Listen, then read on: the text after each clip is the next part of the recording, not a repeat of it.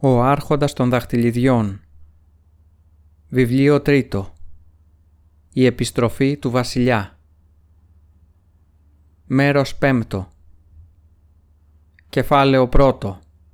Μίνα Στήριθ. Ο Πίπιν έβγαλε το κεφάλι του από το καταφύγιο της κάπας του Γκάνταλφ και κοίταξε έξω.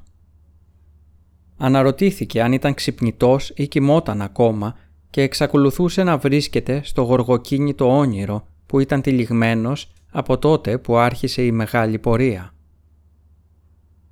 Ο σκοτεινός κόσμος έφευγε, τρέχοντας, και ο αέρας τραγουδούσε δυνατά στα αυτιά του. Δεν μπορούσε να δει τίποτα άλλο εκτός από τα αστέρια που έτρεχαν και μακριά δεξιά του τεράστιους ίσκιους με φόντο τον ουρανό εκεί που τα βουνά του νοτιά έτρεχαν προσπερνώντας. Νισταγμένα προσπάθησε να υπολογίσει την ώρα και τις φάσεις του ταξιδιού τους, αλλά η μνήμη του ήταν αβέβαιη και μισοκιμισμένη. Ήταν εκείνη η πρώτη πορεία με τρομακτική ταχύτητα, δίχως σταθμό, και ύστερα την αυγή είχε δει μια χλωμή χρυσαφένια λάμψη και είχαν φτάσει στη σιωπηλή πόλη και στο μεγάλο άδειο οίκημα στο λόφο. Και πριν καλά-καλά φτάσουν στο καταφύγιο που τους προσέφερε, η φτερωτή σκιά πέρασε από πάνω για άλλη μία φορά και οι άντρες παρέλυσαν από το φόβο. Ο Γκάνταλφ όμως του είχε μιλήσει απαλά και αυτός είχε αποκοιμηθεί σε μια γωνιά, κουρασμένος αλλά ανήσυχος, νιώθοντας αμυδρά κόσμο να πηγαίνω έρχεται, άντρες να κουβεντιάζουν και τον Γκάνταλφ να δίνει διαταγές και ύστερα πάλι να καλπάζουν, να καλπάζουν μέσα στη νύχτα. Αυτή ήταν η δεύτερη, όχι, η τρίτη νύχτα από τότε που είχε κοιτάξει τη σφαίρα. Και με αυτήν την ανατριχιαστική ανάμνηση ξύπνησε εντελώς και ανατρίχιασε και το βουητό του ανέμου γέμισε με απειλητικές φωνές. Ένα φως άναψε στον ουρανό, μια κίτρινη φωτιά πίσω από σκοτεινά εμπόδια ο Πίπιν ζάρωσε, φοβισμένος για μία στιγμή και αναρωτήθηκε σε ποια φοβερή χώρα να τον πήγαινε ο Γκάνταλφ. Έτριψε τα μάτια του και ύστερα είδε πως ήταν το φεγγάρι που ανέτειλε πάνω από τις σκιές της Ανατολής, τώρα σχεδόν πανσέλινος. Αναδεύτηκε και μίλησε. «Πού είμαστε, Γκάνταλφ» ρώτησε. «Στο βασίλειο της Γκόντορ», απάντησε ο μάγος. «Διασχίζουμε ακόμα το Ανόριεν». Ξανά έγινε σιωπή για λίγο. Ύστερα «Τι είναι αυτό» φώναξε ο Πίπιν ξαφνικά αρπάζοντας το μανδύα του Γκάνταλφ. «Δες, φωτιά, κόκκινη φωτιά. Έχει δράγκους αυτός ο τόπος. Δες και άλλοι». Αντί για απάντηση, ο Γκάνταλφ φώναξε δυνατά στο άλογό του. «Τρέξε, ίσχε, τρέξε. Πρέπει να βιαστούμε. Δες, οι συνθηματικές φωτιές της Γκόντορ είναι αναμένες ζητώντας βοήθεια. Ο πόλεμος άναψε. Δες, να η φωτιά στο Αμοντίν και η φλόγα στο Έιλεναχ. Και πάνε γρήγορα δυτικά. Στον Άρντολ, Ερέλας, Μιν Ρίμον, Κάλεντχαντ και Χαλιφίριεν, στα σύνορα του Ρόαν.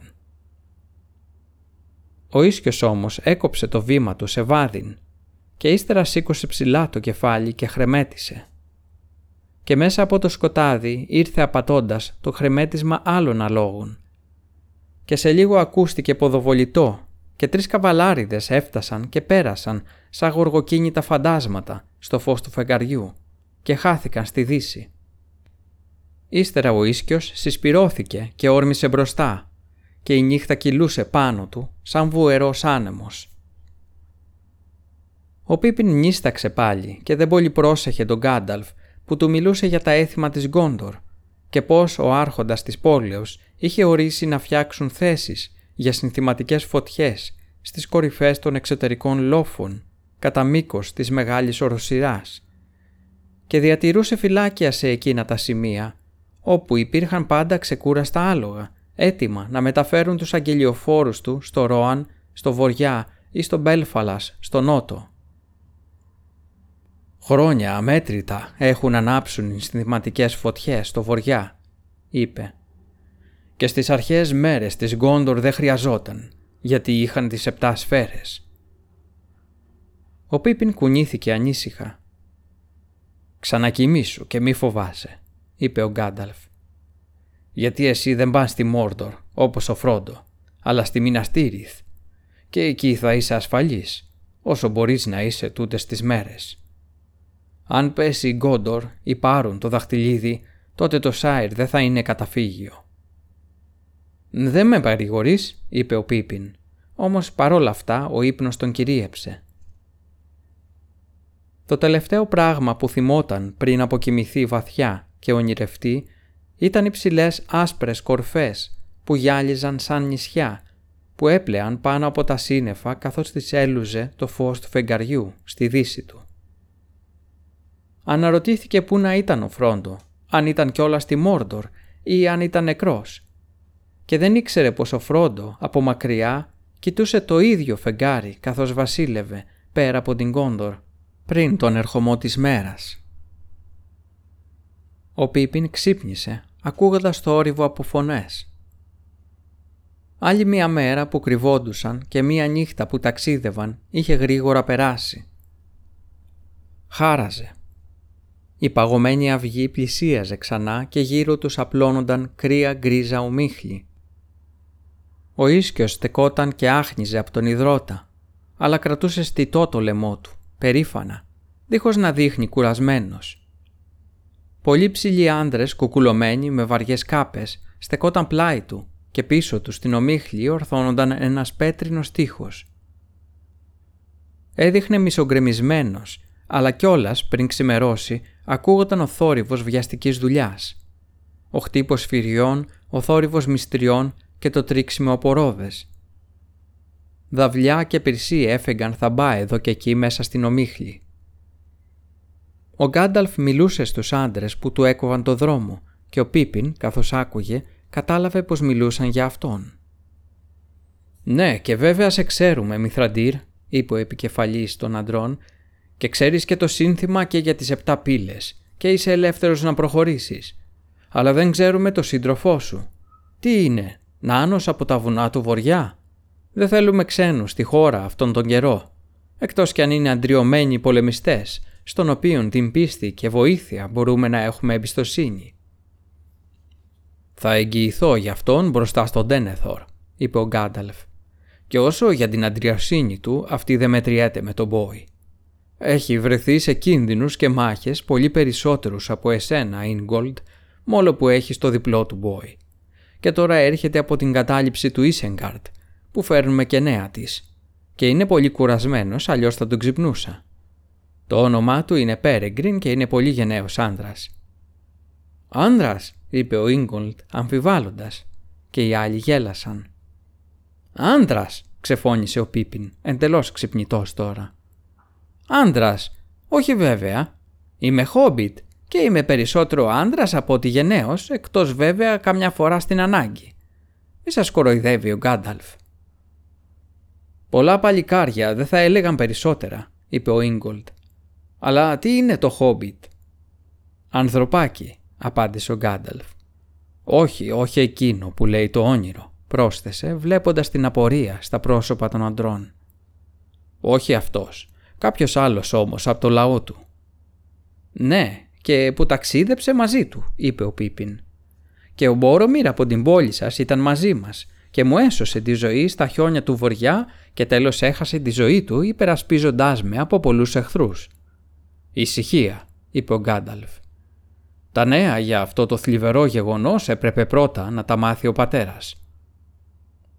«Το είχαμε κιόλας μαντέψει», είπε ο Ίγκολτ. «Γιατί έχουν εμφανιστεί παράξενοι ιονοί εδώ τώρα, τελευταία. Τώρα όμως περάστε γρήγορα, γιατί ο άρχοντας της μήνας Τύριθ θα ανυπομονεί να μάθει τα τελευταία νέα για το γιο του, είτε τα φέρνει άνθρωπος είτε... «Χόμπιτ», είπε ο Πίπιν. Πολύ μικρή υπηρεσία μπορώ να προσφέρω στον άρχοντά σας, αλλά ό,τι μπορώ να κάνω θα το κάνω, στην θύμηση του Μπόρουμιρ του γενναίου. «Έχετε γεια», είπε ο Ίγκολτ, και οι άντρες άνοιξαν δρόμο για τον ίσκιο, και αυτός πέρασε από μια στενή πύλη στον τοίχο. «Μακάρι να φέρνεις καλές συμβουλές στον Τένεθορ, τώρα που έχει ανάγκη», «Και σε όλους εμάς, Μηθραντήρ», φώναξε ο Ίγκολντ. «Αλλά έρχεσαι με νέα για λύπες και κινδύνους, όπως το συνηθίζεις λένε». «Γιατί έρχομαι σπάνια και μόνο όταν χρειάζεται η βοήθειά μου», απάντησε ο Γκάνταλφ. «Όσο για συμβουλές, σε σένα θα έλεγα πως άρχισες πολύ αργά να επισκευάζεις το τείχος του Πέλενορ. Τώρα το θάρρος θα είναι η καλύτερη σου προστασία ενάντια στην καταιγίδα που έρχεται. Αυτό και ό,τι ελπίδες φέρνω, γιατί δεν είναι άσχημα όλα τα νέα που φέρνω. Αλλά αφήστε τα μυστριά σας και ακονίστε τα σπαθιά σας. «Η δουλειά θα είναι τελειωμένη πριν βραδιάσει», είπε ο Ίγκολτ. Αυτό είναι το τελευταίο τμήμα του τείχους που προετοιμάζουμε για την άμυνα. Το λιγότερο εκτεθειμένο σε επίθεση γιατί βλέπει προς τους φίλους μας του Ρόαν. Έχεις κανένα νέο από αυτούς; Νομίζεις πως θα απαντήσουν στο κάλεσμα; Ναι, θα έρθουν. Αλλά έχουν πολεμήσει σε πολλές μάχες τα νότα σας. Και αυτός, αλλά και κανένας άλλος δρόμος δεν βλέπει πια σε μέρος ασφαλισμένο. Αγρυπνείτε. Αν δεν ήταν ο Γκάνταλφ το κοράκι της συμφοράς, θα βλέπατε μια στρατιά εχθρούς να έρχεται από το Ανόριεν και όχι τους καβαλάριδες του Ρόαν. Και μπορεί και τώρα να δείτε. Έχετε γεια και αγρυπνείτε. Ο Γκάνταλφ μπήκε τώρα στον πλατή κάμπο, μέσα από το ράμα Σέχορ. Έτσι ονόμαζαν οι άνθρωποι της Γκόντορ το εξωτερικό τείχος που είχαν αναγύρει με μεγάλο κόπο όταν το Ιθήλιεν έπεσε κάτω από τη σκιά του εχθρού. Για δέκα λεύγες ή και περισσότερο περικύκλωνε τους πρόποδες του βουνών, περιλαμβάνοντας τους κάμπους του Πέλενορ. Όμορφα και έφορα χωράφια της πόλης, στις πλαγιές και στις πεζούλες που χαμήλωναν ως τον Άντουιν. Στο σημείο που απήχε περισσότερο από τη μεγάλη πύλη της πόλεως, βορειοανατολικά, το τείχος βρισκόταν σε απόσταση τεσσάρων λευγών και εκεί από μια αγροϊοπία όχθη κοίταζε από ψηλά τα ισιώματα πλάι στο ποτάμι και οι άνθρωποι το είχαν φτιάξει ψηλό και ισχυρό. Γιατί σε εκείνο το σημείο, πάνω σε έναν υπερυψωμένο δρόμο με τείχος και από τις δυο πλευρές, ο δρόμος ερχόταν από τα περάσματα και τις γέφυρες της Οσγκίλιαθ και περνούσε από μια φρουρούμενη πύλη ανάμεσα από χειρωμένους πύργους. Στο πλησιέστερό του σημείο το τείχος απήχε λίγο περισσότερο από μία λεύγα από την πόλη στα νοτιοανατολικά. Εκεί ο Άντουιν που κυλούσε σχηματίζοντας μία φαρδιά καμπύλη γύρω από τους λόφους του Έμιν Άρνεν στο νότιο Ιθίλιεν έστριβε απότομα δυτικά και το εξωτερικό τείχος υψώνονταν ακριβώς στην άκρη του. Και από κάτω βρισκόταν οι αποβάθρες και η μόλη του Χάρλοντ για τα σκάφη που ερχόνταν από τα νότια φέουδα. Η γη γύρω από την πόλη ήταν πλούσια και καλοοργωμένη, με πολλούς κήπους και αγρικίες εδώ και εκεί, με ξηραντήρια και σιταποθήκες, με στάνες και στάβλους με γελάδια και πολλά ποταμάκια και λάριζαν μέσα στις πρασινάδες από τα υψώματα ως κάτω στον Άντουιν. Όμως οι βοσκοί και οι γεωργοί που κατοικούσαν εκεί δεν ήταν πολλοί και το μεγαλύτερο μέρος των ανθρώπων της Γκόντορ ζούσε στους επτά κύκλους της πόλης ή στις ψηλές κοιλάδες στα όρια των βουνών, στο Λόσαρναχ ή πιο νότια στο όμορφο Λέμπενιν, με τα πέντε γοργοκύλι στα ποτάμια του. Εκεί κατοικούσε ένας κληραγωγημένος λαός, ανάμεσα στα βουνά και στη θάλασσα. Τους θεωρούσαν ανθρώπους της Γκόντορ, όμως το αίμα τους δεν ήταν αμυγές και ανάμεσά τους υπήρχαν άνθρωποι κοντοί και μελαμψοί που οι πρόγονοί τους κατάγονταν κυρίως από το λησμονημένο λαό που κατοικούσε στη σκιά των λόφων τα σκοτεινά χρόνια, πριν τον ερχομό του βασιλιάδων. Αλλά πιο πέρα, στο μεγάλο φέοδο του Μπέλφαλας, κατοικούσε ο πρίγκιπας Ιμραχίλ, στο κάστρο του στον Ντόλ Άμροθ, κοντά στη θάλασσα. Αυτός κατάγονταν από αίμα ευγενικό, το ίδιο και ο λαός του, άντρες ψηλοί και περήφανοι, με θαλασσόγκριζα μάτια. Τώρα, αφού ο Γκάνταλφ είχε προχωρήσει αρκετή ώρα, το φως της μέρας δυνάμωσε στον ουρανό και ο Πίπιν ξύπνησε και κοίταξε ψηλά. Στα αριστερά του απλώνονταν μία θάλασσα ομίχλης, που ανέβαινε σαν θλιβερή σκιά στην Ανατολή. Αλλά στα δεξιά του μεγάλα βουνά ορθώναν τα κεφάλια τους και απλώνονταν από τη δύση ως το απότομο και ξαφνικό τέλος, λες και όταν γινόταν η γη, ο ποταμός να είχε σπάσει ένα μεγάλο εμπόδιο, λαξεύοντας μία τεράστια κοιλάδα που έγινε τόπος μαχών και αμφισβητήσεων σε χρόνια μελλοντικά. Και εκεί που τα άσπρα βουνά, τα ερεντνήμερες, τελείωναν, είδε, όπως του είχε υποσχεθεί ο Γκάνταλφ, το σκοτεινό όγκο του βουνό Μιντολούιν, τις κούρες πορφυρές σκιές στα ψηλά φαράγγια του και την ψηλή του όψη που άσπριζε στον ερχομό της μέρας.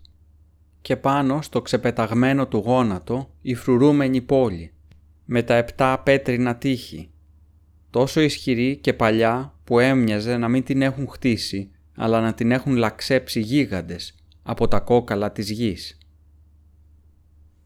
Εκεί που ο Πίπιν κοίταζε όλο θαυμασμό, τα τείχη έγιναν από γκρίζα άσπρα, ροδίζοντας ελαφρά στο φως της αυγής.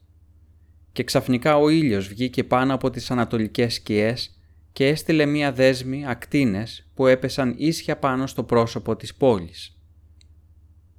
Τότε ο Πίπιν έβγαλε μία φωνή, γιατί ο πύργος του εκτέλειων που στεκόταν ψηλός κατά μεσής το ψηλότερο τείχος άστραψε στον ουρανό λαμπυρίζοντας σαν μία σφίνα μαργαριταρένια και ασημιά, ψηλός, όμορφος και καλύγραμμος και η κορφή του γυάλιζε σαν από κρίσταλο και κάτασπρα λάβαρα άνοιξαν και κοιμάτισαν από τις επάλξεις στην πρωινή άβρα και πάνω μακριά άκουσε ένα καθάριο κουδούνισμα, λες και από ασημένιες άλπιγγες.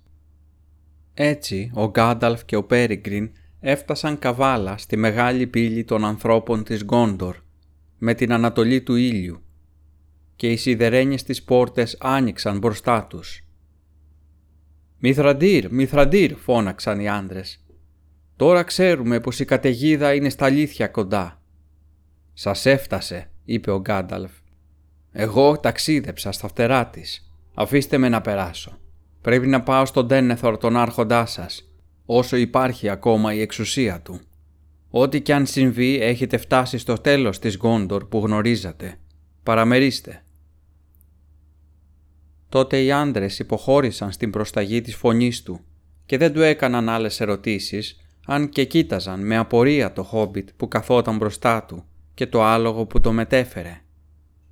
Γιατί οι άνθρωποι της πόλης ελάχιστα χρησιμοποιούσαν άλογα και σπάνια τα έβλεπαν στους δρόμους τους, εκτός από εκείνα που είπεβαν οι αγγελιοφόροι του άρχοντά τους. Και έλεγαν «Δεν είναι ένα από αυτά τα μεγάλα άτια του βασιλιά του Ρόαν» Μπορεί οι ροχήριμ να έρθουν γρήγορα να μας ενισχύσουν. Ο ίσκιος όμως ανηφόριζε περήφανα το μικρό στριφογυριστό δρόμο.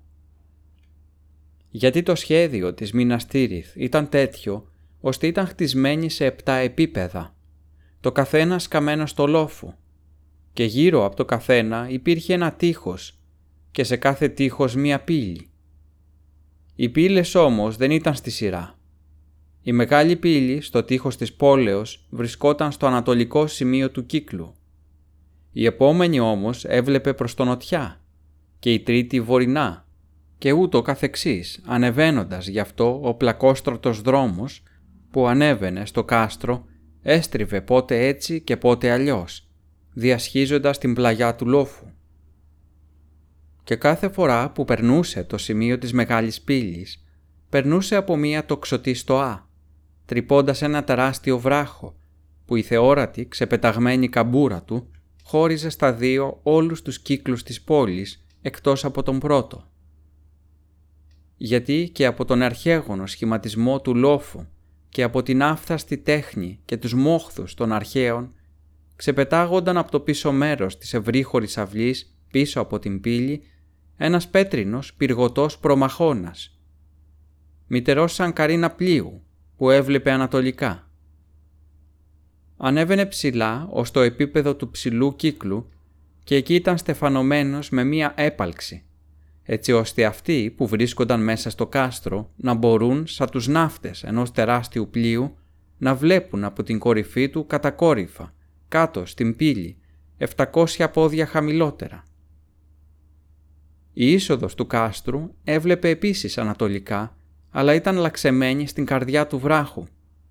Από εκεί ένας ανήφορος φωτισμένος με φανάρια ανέβαζε στην έβδομη πύλη.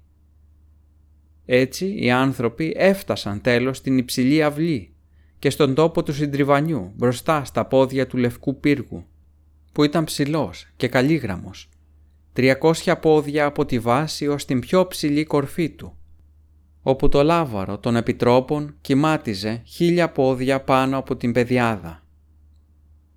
Ήταν στα αλήθεια ισχυρό κάστρο, που δεν το πατούσαν εύκολα στρατιές εχθρών, αν είχε μέσα άντρες που μπορούσαν να κρατήσουν όπλα. Εκτός κι αν κάποιος εχθρός κατέφερνε να έρθει από πίσω και να αναρριχηθούν στους πρόποδες του Μουντουλούιν και να φτάσουν έτσι στη στενή ράχη που ένωνε το λόφο της φρουράς με τον κυρίως όγκο του βουνού. Αλλά αυτή η ράχη που υψώνονταν ως το πέμπτο τείχος ήταν φτιαγμένη με μεγάλα αναχώματα, ως τον κατακόρυφο βράχο που υψώνονταν στη δυτική της άκρη. Και σε αυτόν τον χώρο υπήρχαν οι κατοικίες και οι τρουλωτοί τάφοι περασμένων βασιλιάδων και αρχόντων, αιώνια σιωπηλή ανάμεσα στο βουνό και στον πύργο. Ο Πίπιν κοίταζε με αυξανόμενο θαυμασμό τη μεγάλη πέτρινη πολιτεία που ήταν πιο μεγάλη και πιο θαυμαστή από ό,τι είχε ονειρευτεί. Μεγαλύτερη και ισχυρότερη από το Ίσεγκαρτ και πολύ πιο ωραία. Στην πραγματικότητα όμως, χρόνο με το χρόνο, έπεφτε σε παρακμή και ήδη της έλειπαν οι μισοί άνθρωποι από όσους θα μπορούσαν άνετα να ζήσουν εκεί. Σε κάθε δρόμο περνούσαν κάποιο μεγάλο σπίτι ή αυλή, που πάνω από τις πόρτες τους και τις τοξωτές εξωπορτές ήταν σκαλισμένα πολλά όμορφα γράμματα που είχαν παράξενα και αρχαία σχήματα. Ονόματα φαντάζονταν ο Πίπιν μεγάλων αντρών και οικογενειών που έμεναν κάποτε εκεί. Κι όμως τώρα ήταν σιωπηλά και δεν ακούγονταν πάτημα στα πλατιά πεζοδρόμια, ούτε φωνή στις καμάρες τους, ούτε κανένα πρόσωπο δεν αγνάντευε έξω από τις πόρτες και τα αδιανά παράθυρα. Τέλος βγήκαν από τη σκιά στην έβδομη πύλη και ο ζεστός ήλιος που φώτιζε τον τόπο πέρα από το ποτάμι καθώς ο Φρόντο βάδιζε στα ξέφωτα του Ιθίλιεν, έλαμπε και εδώ στους λίους τείχους και στις ριζωμένες κολόνες και στη μεγάλη καμάρα με την κατακόρυφη πέτρα της σκαλισμένη, ώστε να μοιάζει με το κεφάλι κάποιου βασιλιά με την κορώνα. Ο Γκάνταλφ ξεπέζεψε γιατί απαγορευόταν τα άλογα στο κάστρο και ο Ίσκιος δέχτηκε να τον απομακρύνουν υπακούοντας τα απαλά λόγια του κυρίου του. Οι φύλακες της πύλης ήταν ντυμένοι στα μαύρα και τα κράνη τους είχαν παράξενο σχήμα, με ψηλό λόφο, μακριές παραγναθίδες που εφάρμοζαν κολλητά στο πρόσωπο και πάνω από τις παραγναθίδες ήταν τοποθετημένα τα άσπρα φτερά των θαλασσοπουλιών. Τα κράνια όμως φεγκοβολούσαν με ασημένια φλόγα, γιατί ήταν στα αλήθεια φτιαγμένα από μύθριλ κοιμήλιο της δόξας των παλιών ημερών. Στους μαύρους τους μανδύες ήταν κεντυμένο με άσπρη κλωστή ένα λευκό δέντρο, ανθισμένο, σαν το χιόνι κάτω από μία ασημένια κορώνα και αστέρια με πολλές μύτες. Αυτή ήταν η λιβρέα των κληρονόμων του Έλεντιλ και κανείς δεν τη φορούσε τώρα σε όλη την Κόντορ εκτός από τους φρουρούς του κάστρου μπροστά στην αυλή του συντριβανιού όπου κάποτε φύτρωνε το λευκό δέντρο. Φαινόταν πως τα νέα για τον ερχομό τους είχαν κιόλας φτάσει πριν από αυτούς και αμέσως τους άνοιξαν, σιωπηλά και δίχως ερωτήσεις.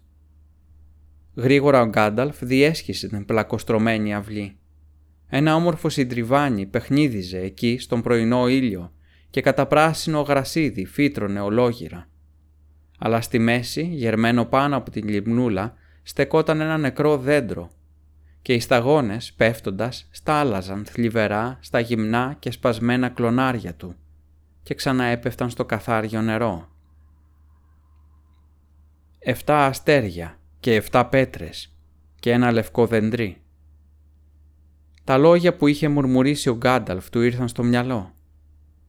Και ύστερα βρέθηκε στις πόρτες της μεγάλης αίθουσας, κάτω από το γυαλιστερό πύργο και ακολουθώντας τον μάγο πέρασε τους ψηλούς αμήλυτους φύλακες της πόρτας και μπήκε στις δροσερές σκιές του πέτρινου σπιτιού. Βάδιζαν σε έναν πλακοστρωμένο διάδρομο, μακρύ και άδειο, και καθώς προχωρούσαν ο Γκάνταλφ μίλησε χαμηλόφωνα στον Πίπιν. «Να προσέχεις τα λόγια σου, Μάστρο Πέρεγκριν. Τώρα δεν είναι ώρα για εξυπνάδες. Ο Θέοντεν είναι ένας καλοκάγαθος γέροντας.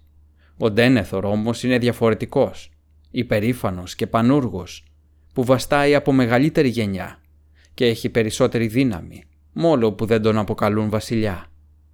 Θα μιλήσει όμως κυρίως σε εσένα και θα σου κάνει πολλές ερωτήσεις, μιας και μπορείς να του μιλήσεις για το γιο του, τον Μπόρομιρ. Τον αγαπούσε πάρα πολύ, παραπάνω από όσο έπρεπε ίσως, και η αγάπη του ήταν τόσο μεγάλη γιατί ήταν διαφορετικοί χαρακτήρες. Αλλά με το πρόσχημα της αγάπης του θα θεωρήσει ευκολότερο να μάθει ό,τι επιθυμεί από σένα παρά από μένα. Μην του πεις τίποτα περισσότερο από ό,τι χρειάζεται και άσε κατά μέρος το θέμα της αποστολής του Φρόντο. Αυτό θα το αναλάβω εγώ όταν πρέπει. Και ούτε να πεις τίποτα για τον Άραγκον εκτός κι αν αναγκαστείς. «Γιατί όχι; Τι κακό έχει ο γοργοπόδαρος», ψιθύρισε ο Πίπιν. «Σκόπευε να έρθει εδώ έτσι δεν είναι» και οπωσδήποτε πολύ γρήγορα θα έρθει και ο ίδιος αυτοπροσώπος. «Ίσως, ίσως», είπε ο Γκάταλφ. «Όμως, αν έρθει, το πιο πιθανό είναι πως αυτό θα γίνει με τέτοιον τρόπο που κανείς δεν το περιμένει, ούτε και ο ίδιος ο Ντένεθορ. Έτσι θα είναι καλύτερα. Τουλάχιστον πρέπει να έρθει χωρίς να το αναγγείλουμε εμείς». Ο Γκάταλφ σταμάτησε μπροστά σε μία ψηλή πόρτα από γυαλιστερό μέταλλο. «Κοίτα εδώ, Μαστρο Πίπιν. Δεν είναι ώρα να σου κάνω μάθημα για την ιστορία της Γκόντορ, αν και ίσως να ήταν καλύτερα αν ήξερες και κάτι από αυτήν, τότε που ακόμα κυνηγούσες φωλιές πουλιών και έκανες κασιαρχείο στα δάση του Σάιρ. Κάνε αυτό που σου λέω. Δεν είναι και πολύ συνετό όταν κανείς φέρνει νέα για το θάνατο του διαδόχου του σε κάποιον πανίσχυρο άρχοντα να πολυμιλάει για τον ερχομό κάποιου που αν έρθει θα αξιώσει το θρόνο.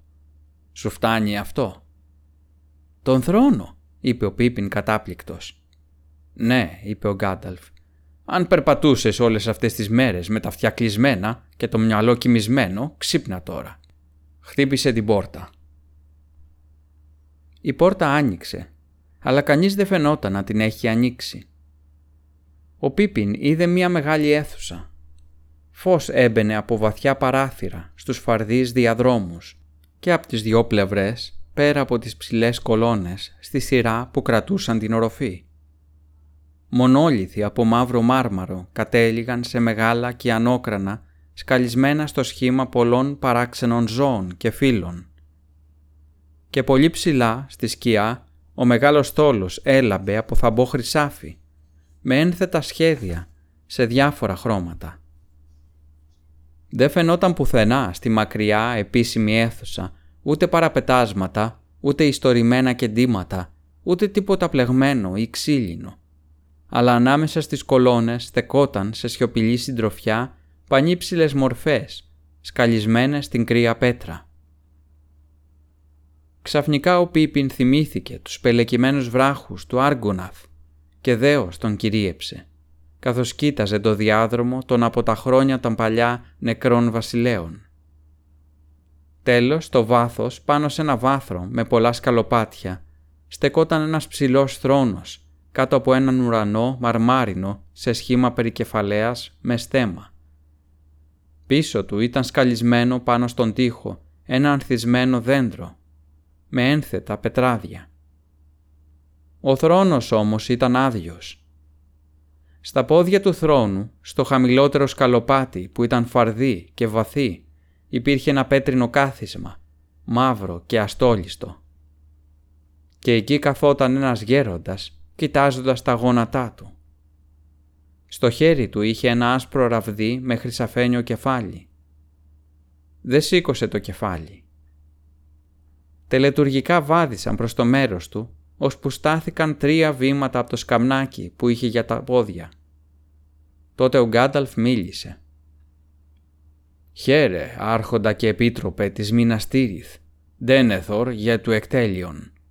Σε αυτήν τη σκοτεινή ώρα έχω έρθει με συμβουλές και νέα». Τότε ο γέροντας σήκωσε το κεφάλι. Ο Πίπιν είδε το ανάγλυφο πρόσωπό του με υπερήφανα κόκαλα, τη σαν ελεφαντόδοντο επιδερμίδα και τη μακριά κυρτή μύτη ανάμεσα στα σκούρα βαθουλωτά μάτια. Και το ήρθε στο νου όχι τόσο πολύ ο Μπόρομιρ όσο ο Άραγκορν. «Σκοτεινή πραγματικά είναι η ώρα», είπε ο γέροντας. «Και το συνηθίζεις να έρχεσαι σε τέτοιες ώρες, Μηθραντήρ. Αλλά μόλο που όλα τα σημάδια προϊονίζουν πως πλησιάζει το μοιραίο για την Κόντορ, για μένα τώρα αυτό το σημάδι είναι λιγότερο από το δικό μου το σκοτάδι. Μου είπαν ότι φέρνεις μαζί σου κάποιον που είδε το γιο μου να πεθαίνει. Αυτός είναι. Αυτός είναι, είπε ο Γκάνταλφ. Ο ένας από τους δύο. Ο άλλος είναι με το θέονταν του Ρόαν και μπορεί να έρθει αργότερα. Είναι μικρούλιδες καθώς βλέπεις. Αυτός όμως δεν είναι εκείνος για τον οποίο μίλησαν οι Ιωνίοι. «Πάντως είναι μικρούλης», είπε αγριοπά ο Ντένεθορ. «Και δεν αγαπώ αυτή τη λέξη, από τότε που εκείνα τα καταραμένα λόγια ήρθαν και σκότισαν τις σκέψεις μας και τράβηξαν μακριά το γιο μου στην απερίσκεπτη αποστολή και στο θάνατο. Μπορομύρ μου, τώρα σε χρειαζόμαστε. Ο Φαραμύρ θα έπρεπε να είχε πάει στη θέση σου. Ευχαρίστως θα πήγαινε, είπε ο Γκάνταλφ. Μη γίνεσαι άδικος από τη λύπη σου. Ο Μπόρομιρ απέτησε να πάει στην αποστολή και δεν άφηνε να πάει κανείς άλλος. Ήταν άνθρωπος με ισχυρή θέληση και αποκτούσε αυτό που επιθυμούσε. Ταξίδεψα πολύ μαζί του και έμαθα πολλά για το χαρακτήρα του. Μιλάς όμως για το θάνατό του. Είχες νέα για αυτόν πριν έρθουμε εμείς. Έλαβα αυτό, είπε ο Ντένεθορ και αφήνοντας το σκύπτρο του, σήκωσε από τα πόδια του αυτό που κοίταζε. Σε κάθε χέρι του κρατούσε το μισό από το μεγάλο βούκινο που ήταν κομμένο στη μέση. Ένα βούκινο από κέρατο αγριοβούβαλου, δεμένο με ασίμι. «Αυτό είναι το βούκινο που είχε πάντα μαζί του ο Μπόρομιρ», φώναξε ο Πίπιν. «Σωστά», είπε ο Ντένεθορ. «Και όταν ήταν η σειρά μου το κρατούσα εγώ, όπως και ο κάθε πρωτότοκος γιος της οικογένειάς μας από χρόνια αμνημόνευτα, πριν λείψουν οι βασιλιάδες. Από τότε που ο Βοροντήλ, ο πατέρας του Μάρντιλ, σκότωσε το άγριο βουβάλι του Αρώ στα μακρινά λιβάδια του Ρούν. Το άκουσα να σαλπίζει αχνά στα βορεινά σύνορα πριν 13 μέρες και ο ποταμός μου το έφερε κομματιασμένο. Δεν θα σαλπίσει πια. Σταμάτησε και έπεσε βαριά σιωπή. Ξαφνικά γύρισε τη μαύρη ματιά του στον Πίπιν. «Και εσύ τι λες γι' αυτό, ανθρωπάκι» «Δεκατρεις, ε, δεκατρεις μέρες», κόμπιασε ο Πίπιν. «Ναι, τόσες θα είναι νομίζω. Ναι, στεκόμουν πλάι του καθώς φυσούσε το βούκινο, αλλά δεν ήρθε βοήθεια, μόνο κι άλλοι όρκ». «Λοιπόν», είπε ο Ντένεθορ κοιτάζοντας διαπεραστικά τον Πίπιν στο πρόσωπο. «Ήσουν εκεί, πες μου κι άλλα. Γιατί δεν ήρθε βοήθεια και πώς γλίτωσες εσύ ενώ αυτός όχι, μόλο που ήταν τέτοιο μεγαλόσωμο παλικάρι και μόνο όρκ τον πολεμούσαν. Ο Πίπιν κοκκίνησε και ξέχασε το φόβο του. Και ο πιο δυνατός άντρας μπορεί να σκοτωθεί με ένα βέλος. Και ο Μπόρομιρ τρυπήθηκε από πολλά. Την τελευταία φορά που τον είδα είχε πέσει πλάι σε ένα δέντρο και έβγαζε ένα μαυρόφτερο βέλος από το πλευρό του. Ύστερα λιποθύμησα και με έπιασαν εχμάλωτο. Δεν τον είδα πια και δεν ξέρω τίποτα άλλο. Όμως τιμώ τη μνήμη του, γιατί ήταν πολύ γενναίος. Πέθανε για να μας σώσει, το συγγενή μου, το Μέριαντοκ και εμένα, που πέσαμε σε ενέδρα στα δάση από τους στρατιώτες του Μαύρου Άρχοντα. Και μόλο που έπεσε και απέτυχε, η ευγνωμοσύνη μου δεν είναι λιγότερη. Ύστερα ο Πίπιν κοίταξε το γέρο τα κατάματα, γιατί η περηφάνεια του είχε παράξει να θυγεί και εξακολουθούσε να το τζούζει η περιφρόνηση και η υποψία εκείνης της παγωμένης φωνής. Το δίχως άλλο μικρή υπηρεσία ένας τόσο μεγάλος άρχοντας των ανθρώπων θα φανταστεί πως μπορεί να του προσφέρει ένας χόμπιτ, ένας μικρούλης από το βορεινό Σάιρ. Πάντως, ό,τι κι αν είναι, θα την προσφέρω για να ξεπληρώσω το χρέος μου. Παραμερίζοντας τον γκρίζο του μανδύα, ο Πίπιν τράβηξε το μικρό σπαθί του και το έβαλε στα πόδια του Ντένεθορ. Ένα χλωμό χαμόγελο, σαν κρύα ηλιαχτίδα χειμωνιάτικου δειλινού, φάνηκε φευγαλέα στο πρόσωπο του γέροντα. Αλλά έσκυψε το κεφάλι και άπλωσε το χέρι του αφήνοντας κατά μέρος τα κομμάτια του βούκινου. «Δώσε μου το όπλο», είπε. Ο Πίπιν το σήκωσε και του το πρότεινε με τη λαβή μπροστά. «Από πού προέρχεται αυτό» είπε ο Ντένθορ. «Πολλά, πολλά χρόνια το βαραίνουν. Αυτή η λεπίδα έχει σφυριλατηθεί από ανθρώπους της γενιάς μας, το βοριά. Πολύ παλιά, έτσι δεν είναι» προέρχεται από τους θολωτούς τάφους που βρίσκονται στα σύνορα της πατρίδας μου, είπε ο Πίπιν. Αλλά τώρα μόνο απέσιοι βρικόλακες κατοικούν εκεί και δεν θα έλεγα με ευχαρίστηση περισσότερα για αυτούς. «Βλέπω πως παράξενες ιστορίες πλέκονται γύρω από το άτομό σου», είπε ο Ντένεθορ.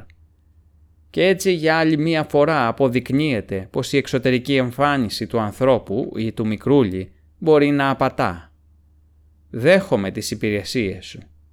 Γιατί δεν σε πτωούν τα λόγια και μιλάς ευγενικά, μόλο που η προφορά σου ακούγεται παράξενα σε εμάς τους ντόπιους. Και θα χρειαστούμε όλους όσους έχουν ευγενικούς τρόπους, μεγάλους ή μικρούς, στις μέρες που έρχονται. Δώσε μου τον όρκο τώρα. «Πάρε τη λαβή του σπαθιού», είπε ο Γκάνταλφ, «και να επαναλαμβάνεις αυτά που θα λέει ο άρχοντας, αν το έχεις αποφασίσει». «Το έχω», είπε ο Πίπιν. Ο γέροντας έβαλε το σπαθί στα γόνατά του και ο Πίπιν ακούμπησε το χέρι του στη λαβή και επαναλάμβανε αργά μετά τον Τένεθορ. «Εδώ δίνω όρκο πίστεως και υποταγή στην Κόντορ και στον άρχοντα και επίτροπο της επικράτειας. Να μιλώ και να σιωπώ, να εργάζομαι και να αργώ, να πηγαίνω και να έρχομαι, σε καιρό φτώχειας ή αυθονίας, ειρήνης ή πολέμου, ζωντανός ή ξεψυχώντας, από την ώρα αυτή και στο εξής, οσότου ή να με απαλλάξει ο Κύριός μου ή να με πάρει ο θάνατος ή να έλθει η συντέλεια του κόσμου. Έτσι δίνω το λόγο μου, εγώ ο Πέριγκριν γιος του Πάλαντιν από το Σάιρ, τη χώρα των Μικρούλιδων. Και αυτά τα ακούω, Ντένεθορ γέ του Εκτέλιον, άρχοντα της Γκόντορ, επίτροπε του υψηλού βασιλέα, και δεν θα τα λησμονήσω, ούτε θα παραλείψω να ανταποδώσω αυτό το οποίο δίδεται. Υποταγή με αγάπη, ανδρεία με τιμή, επιορκία με εκδίκηση. Ύστερα δόθηκε πίσω στον Πίπιν το σπαθί του και το έβαλε στο θικάρι του. «Και τώρα», είπε ο Ντένεθορ, «να η πρώτη μου διαταγή, μίλα και μη σιωπάς. Πες μου όλη την ιστορία, και κοίταξε να θυμηθείς όσα μπορείς για τον Μπόρομιρ, το γιο μου. Κάθισε τώρα και άρχισε. Ενώ μιλούσε, χτύπησε ένα μικρό ασημένιο γκόγκ που υπήρχε πλάι στο σκαμνάκι που είχε τα πόδια του και αμέσως πλησίασαν οι πυρέτες.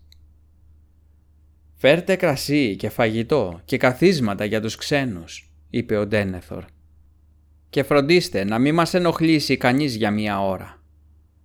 Μόνον τόση ώρα μπορώ να διαθέσω, γιατί υπάρχουν πάρα πολλά άλλα που πρέπει να φροντίσω, είπε στον Κάταλφ. Πολλά πολύ πιο σπουδαία. Ίσως θεωρηθεί όμως λιγότερο επίγοντα για μένα.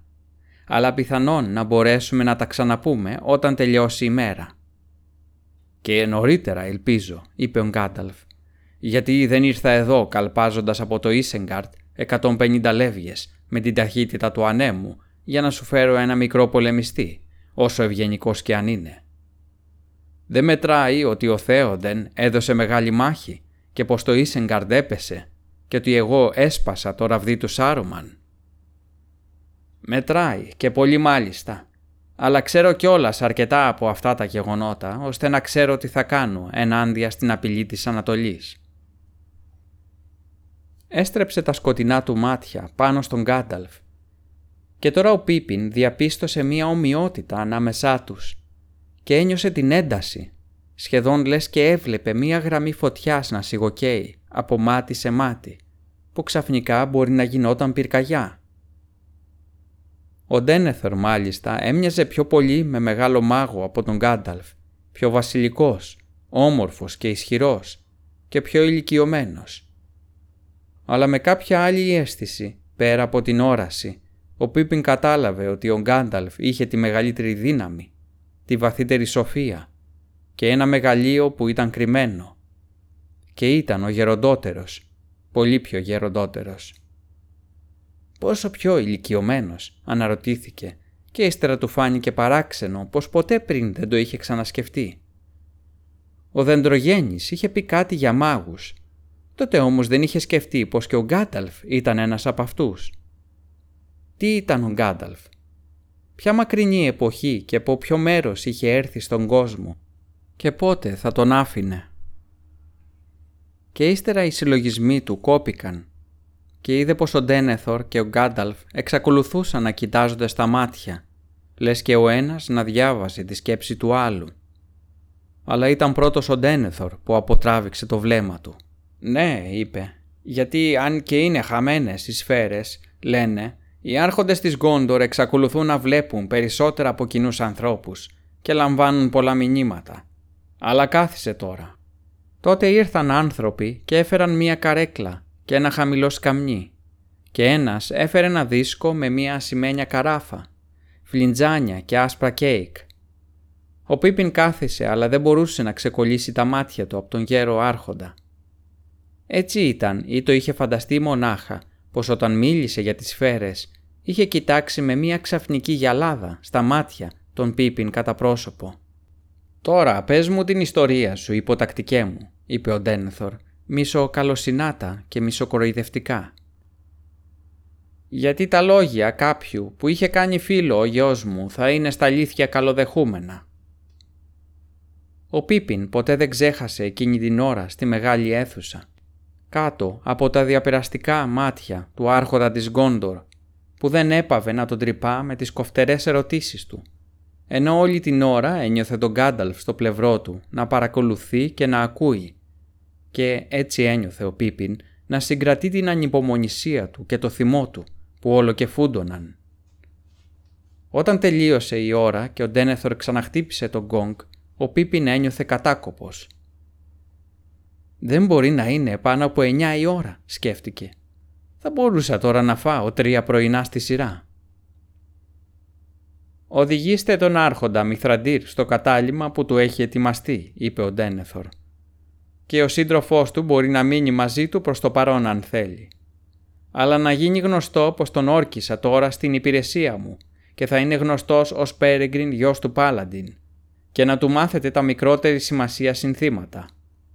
Ειδοποιήστε τους καπεταναίους να παρουσιαστούν εδώ όσο το δυνατόν συντομότερο μετά το χτύπημα της τρίτης ώρας. Και εσύ άρχοντα Μηθραντήρ να έρθεις επίσης, όπως και όταν θελήσεις. Κανείς δεν θα σε εμποδίσει να έρθεις να με βρεις οποιαδήποτε ώρα εκτός από τις λίγες ώρες που κοιμάμαι. Άφησε το θυμό σου για την επιπολαιότητα ενός γέροντα. Να ξεθυμάνει και έπειτα έλα να με παρηγορήσεις. «Επιπολαιότητα», είπε ο Γκάνταλφ. «Όχι, αρχοντά μου. Όταν ξεμοραθείς θα πεθάνεις. Μπορεί ακόμα και τη λύπη σου να χρησιμοποιείς σαν προπέτασμα. Νόμισες πως δεν καταλαβαίνω το σκοπό σου όταν για μία ώρα κάθεσαι και κάνεις ερωτήσεις σε αυτόν που ξέρει τα λιγότερα, ενώ εγώ παραμερίζομαι». «Αν το καταλαβαίνεις, τότε αρκέσου σε αυτό», αντιγύρισε ο Ντένεθορ. Είναι ανόητη η περηφάνεια που περιφρονεί τη βοήθεια και τις συμβουλές σε ώρα ανάγκης. Εσύ όμως μοιράζεις τέτοιου είδους δώρα σύμφωνα με τα σχέδιά σου. Ο άρχοντας όμως της Γκόντορ δεν είναι από αυτούς που εξυπηρετούν τους σκοπούς των άλλων, όσοδήποτε και αν αξίζουν. Και γι' αυτόν δεν υπάρχει υψηλότερος σκοπός στον κόσμο αυτόν πέρα από το καλό της Γκόντορ και η διακυβέρνησή της άρχοντά μου ανήκει σε εμένα και σε κανέναν άλλον εκτός κι αν ξανάρθει ο βασιλιάς. «Εκτός κι αν ξανάρθει ο βασιλιάς», είπε ο Γκάνταλφ. «Λοιπόν, άρχοντα επίτροπε, το έργο σου είναι να διατηρήσεις ακόμα κανένα κομμάτι βασίλειο, μην τυχόν και συμβεί κάτι τέτοιο ακριβώς, μόλο που ελάχιστοι τώρα περιμένουν να το δουν. Και σε αυτό το έργο θα έχεις όση βοήθεια ευαριστηθείς να ζητήσεις. Αλλά έχω να πω αυτό. Καμία επικράτειας ή διακυβέρνηση δεν είναι δική μου ούτε της Γκόντορ ούτε άλλης καμίας, μεγάλης ή μικρής. Αλλά όσα πράγματα αξίζουν και βρίσκονται σε κίνδυνο, έτσι όπως βρίσκεται τώρα ο κόσμος, αυτά αποτελούν δική μου φροντίδα. Και όσο για μένα, εγώ δεν θα αποτύχω τελείως το έργο μου. Ακόμα και αν αφανιστεί η Κόντορ, αν υπάρξει οτιδήποτε που να περάσει αυτή τη νύχτα και που να μπορεί ακόμα να γίνει καλό ή να λουλουδιάσει και να καρπίσει ξανά σε μέρες που θα έρθουν. Γιατί είμαι κι εγώ επίτροπος. Δεν το ήξερες. Και με αυτά τα λόγια γύρισε και έφυγε με μεγάλα βήματα από την αίθουσα με τον Πίπιν να τρέχει πλάι του. Ο Γκάνταλφ δεν κοίταξε τον Πίπιν, ούτε του είπε λέξη καθώς προχωρούσαν. Ο οδηγός τους τους πήγαινε από την πόρτα της αίθουσας, τους πέρασε ύστερα από την αυλή του συντριβανιού και τους έφερε σε ένα δρομάκι ανάμεσα σε ψηλά πέτρινα κτίρια. Μετά από μερικές στροφές έφτασαν σε ένα σπίτι κοντά στο τείχος του κάστρου, στη βορεινή πλευρά, όχι μακριά από τη ράχη που ένωνε το λόφο με το βουνό. Μέσα στο πρώτο όροφο, ψηλότερα από το δρόμο, αφού ανέβηκαν μία φαρδιά σκαλιστή σκάλα, τους έδειξε ένα ωραίο δωμάτιο, φωτεινό και αεράτο, με ωραία παραπετάσματα, ανιστόρυτα, που γυάλιζαν θαμπόχρυσα. Ήταν απέριτα, επιπλωμένο, με ένα μικρό τραπέζι, δύο καρέκλες και ένα πάγκο.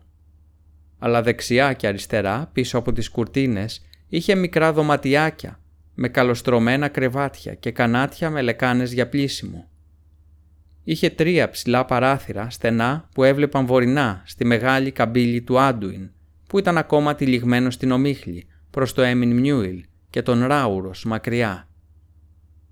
Ο Πίπιν χρειάστηκε να ανέβει στον πάγκο για να κοιτάξει έξω πάνω από το βαθύ πέτρινο περβάζι. «Είσαι θυμωμένος μαζί μου, Γκάνταλφ», είπε καθώς ο οδηγός τους βγήκε έξω και έκλεισε την πόρτα. «Έκανα ό,τι μπορούσα». «Και βέβαια το έκανες», είπε ο Γκάνταλφ βάζοντας ξαφνικά τα γέλια και ήρθε και στάθηκε πλάι στον Πίπιν, βάζοντας το χέρι του γύρω από τους ώμους του Χόμπιτ και κοιτάζοντας έξω από το παράθυρο. Ο Πίπιν έριξε μία κάπως απορριμμένη ματιά στο πρόσωπο που ήταν κοντά πλάι στο δικό του, γιατί ο ήχος του γέλιου ήταν εύθυμος και χαρούμενος. Όμως το πρόσωπο του μάγου είδε πρώτα μόνο ρητίδες από έννοιες και λύπες. Όμως όπως το κοίταξε με μεγαλύτερη προσοχή μπόρεσε να διακρίνει πως κάτω απ' όλα υπήρχε μια μεγάλη χαρά.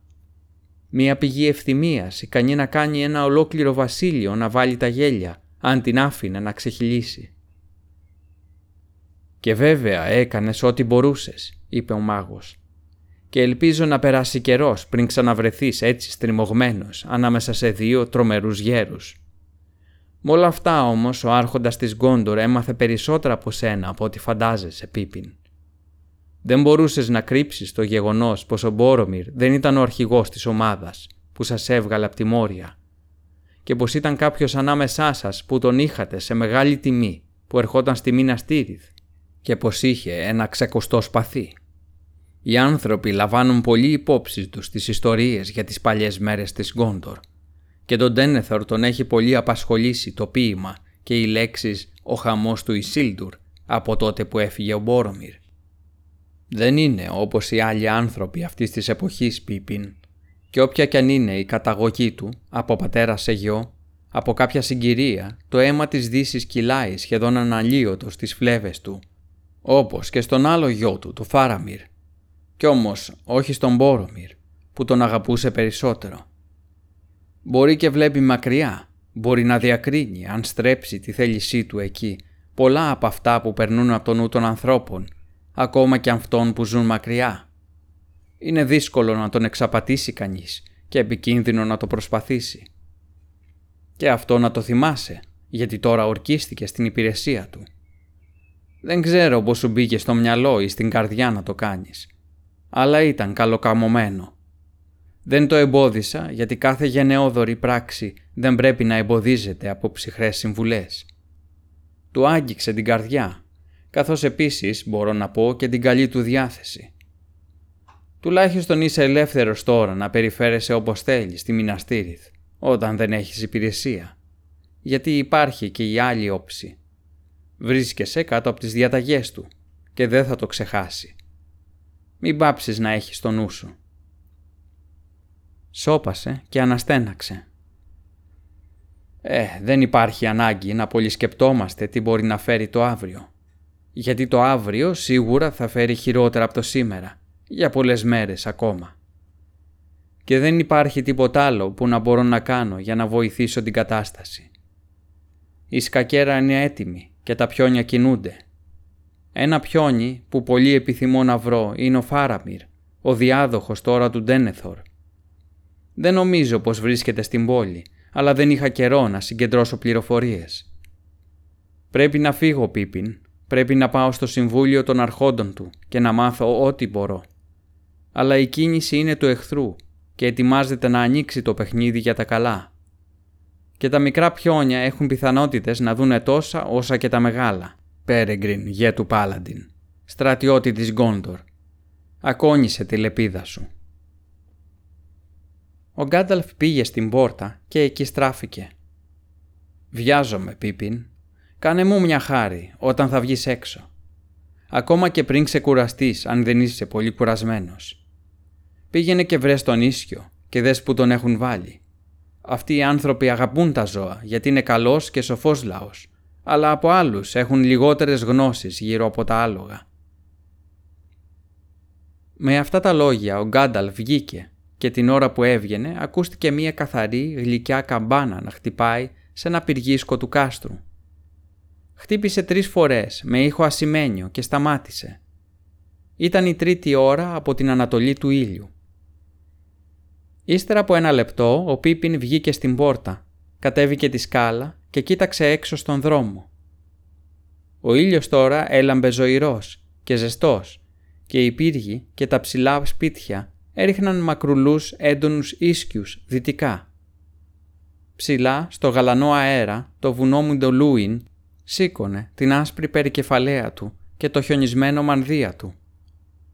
Οπλισμένοι άντρες έρχονταν στους δρόμους της πόλης, λες και με το χτύπημα της ώρας να πήγαιναν να αλλάξουν φρουρά.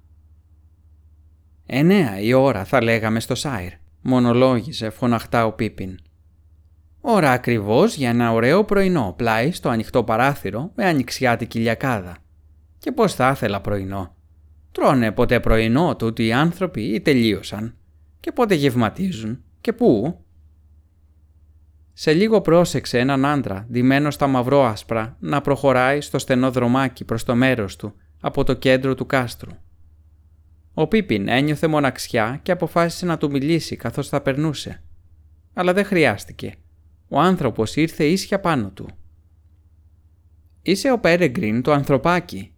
Μου είπαν ότι ορκίστηκε στην υπηρεσία του άρχοντα της πόλης. Καλώς ήρθες». Άπλωσε το χέρι του και ο Πίπιν του το σφίξε. «Με λένε Μπέρεγκοντ, γιο του Μπάρανορ. Δεν είμαι υπηρεσία σήμερα το πρωί και με έστειλαν να σε μάθω τα συνθήματα και να σου πω μερικά από τα πολλά που σίγουρα θα ήθελες να μάθεις. Αλλά κι εγώ θα ήθελα να μάθω για σένα γιατί ποτέ ως τώρα δεν έχουμε δει ανθρωπάκι σε αυτόν τον τόπο, αν και τα έχουμε ακουστά. Λίγα αναφέρονται γι' αυτά σε όλες τις γνωστές ιστορίες. Και επιπλέον είσαι φίλος του Μηθραντήρ. Τον ξέρεις καλά; Ε, λοιπόν, είπε ο Πίπιν, ξέρω σχετικά με αυτόν σε όλη μου τη σύντομη ζωή. Μπορεί να πει κανείς. Και τώρα τελευταία έχω ταξιδέψει μαζί του.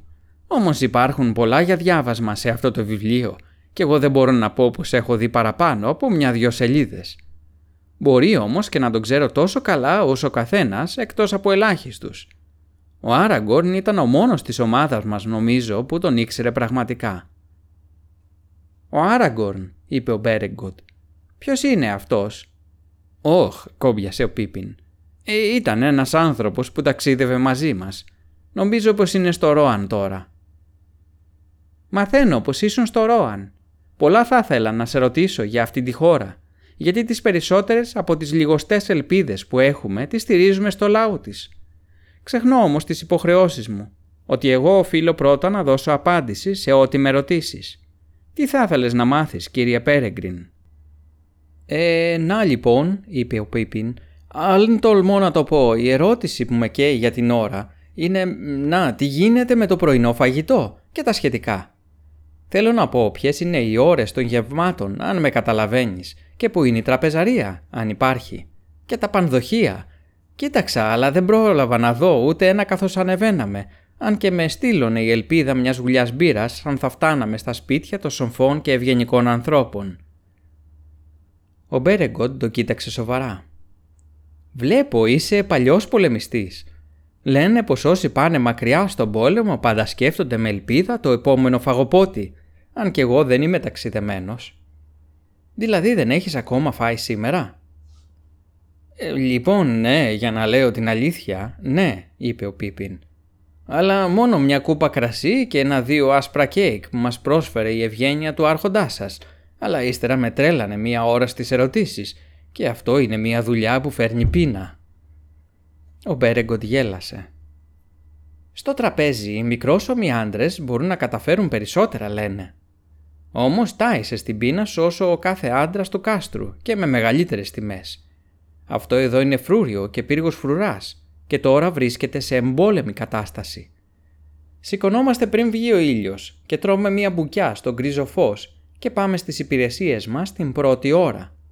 Μην αλπελπίζεσαι όμως, γέλασε ξανά βλέποντας την απογοήτευση στο πρόσωπο του Πίπιν. Όσοι έχουν βαριά υπηρεσία τρώνε κάτι για να στυλωθούν κατά τις 10. Ύστερα τρώμε ελαφρά το μεσημέρι ή αργότερα ανάλογα με τις υπηρεσίες μας και οι άντρες συγκεντρώνονται για το κυρίως γεύμα της ημέρας με όσο κέφι υπάρχει ακόμα κατά την ώρα του ηλιοβασιλέματος. Έλα, θα περπατήσουμε λιγάκι και ύστερα θα πάμε να βρούμε τίποτα για κολατσιό και θα το φάμε στην έπαλξη, επιθεωρώντας το όμορφο πρωινό. «Μια στιγμή», είπε ο Πίπιν κοκκινίζοντας.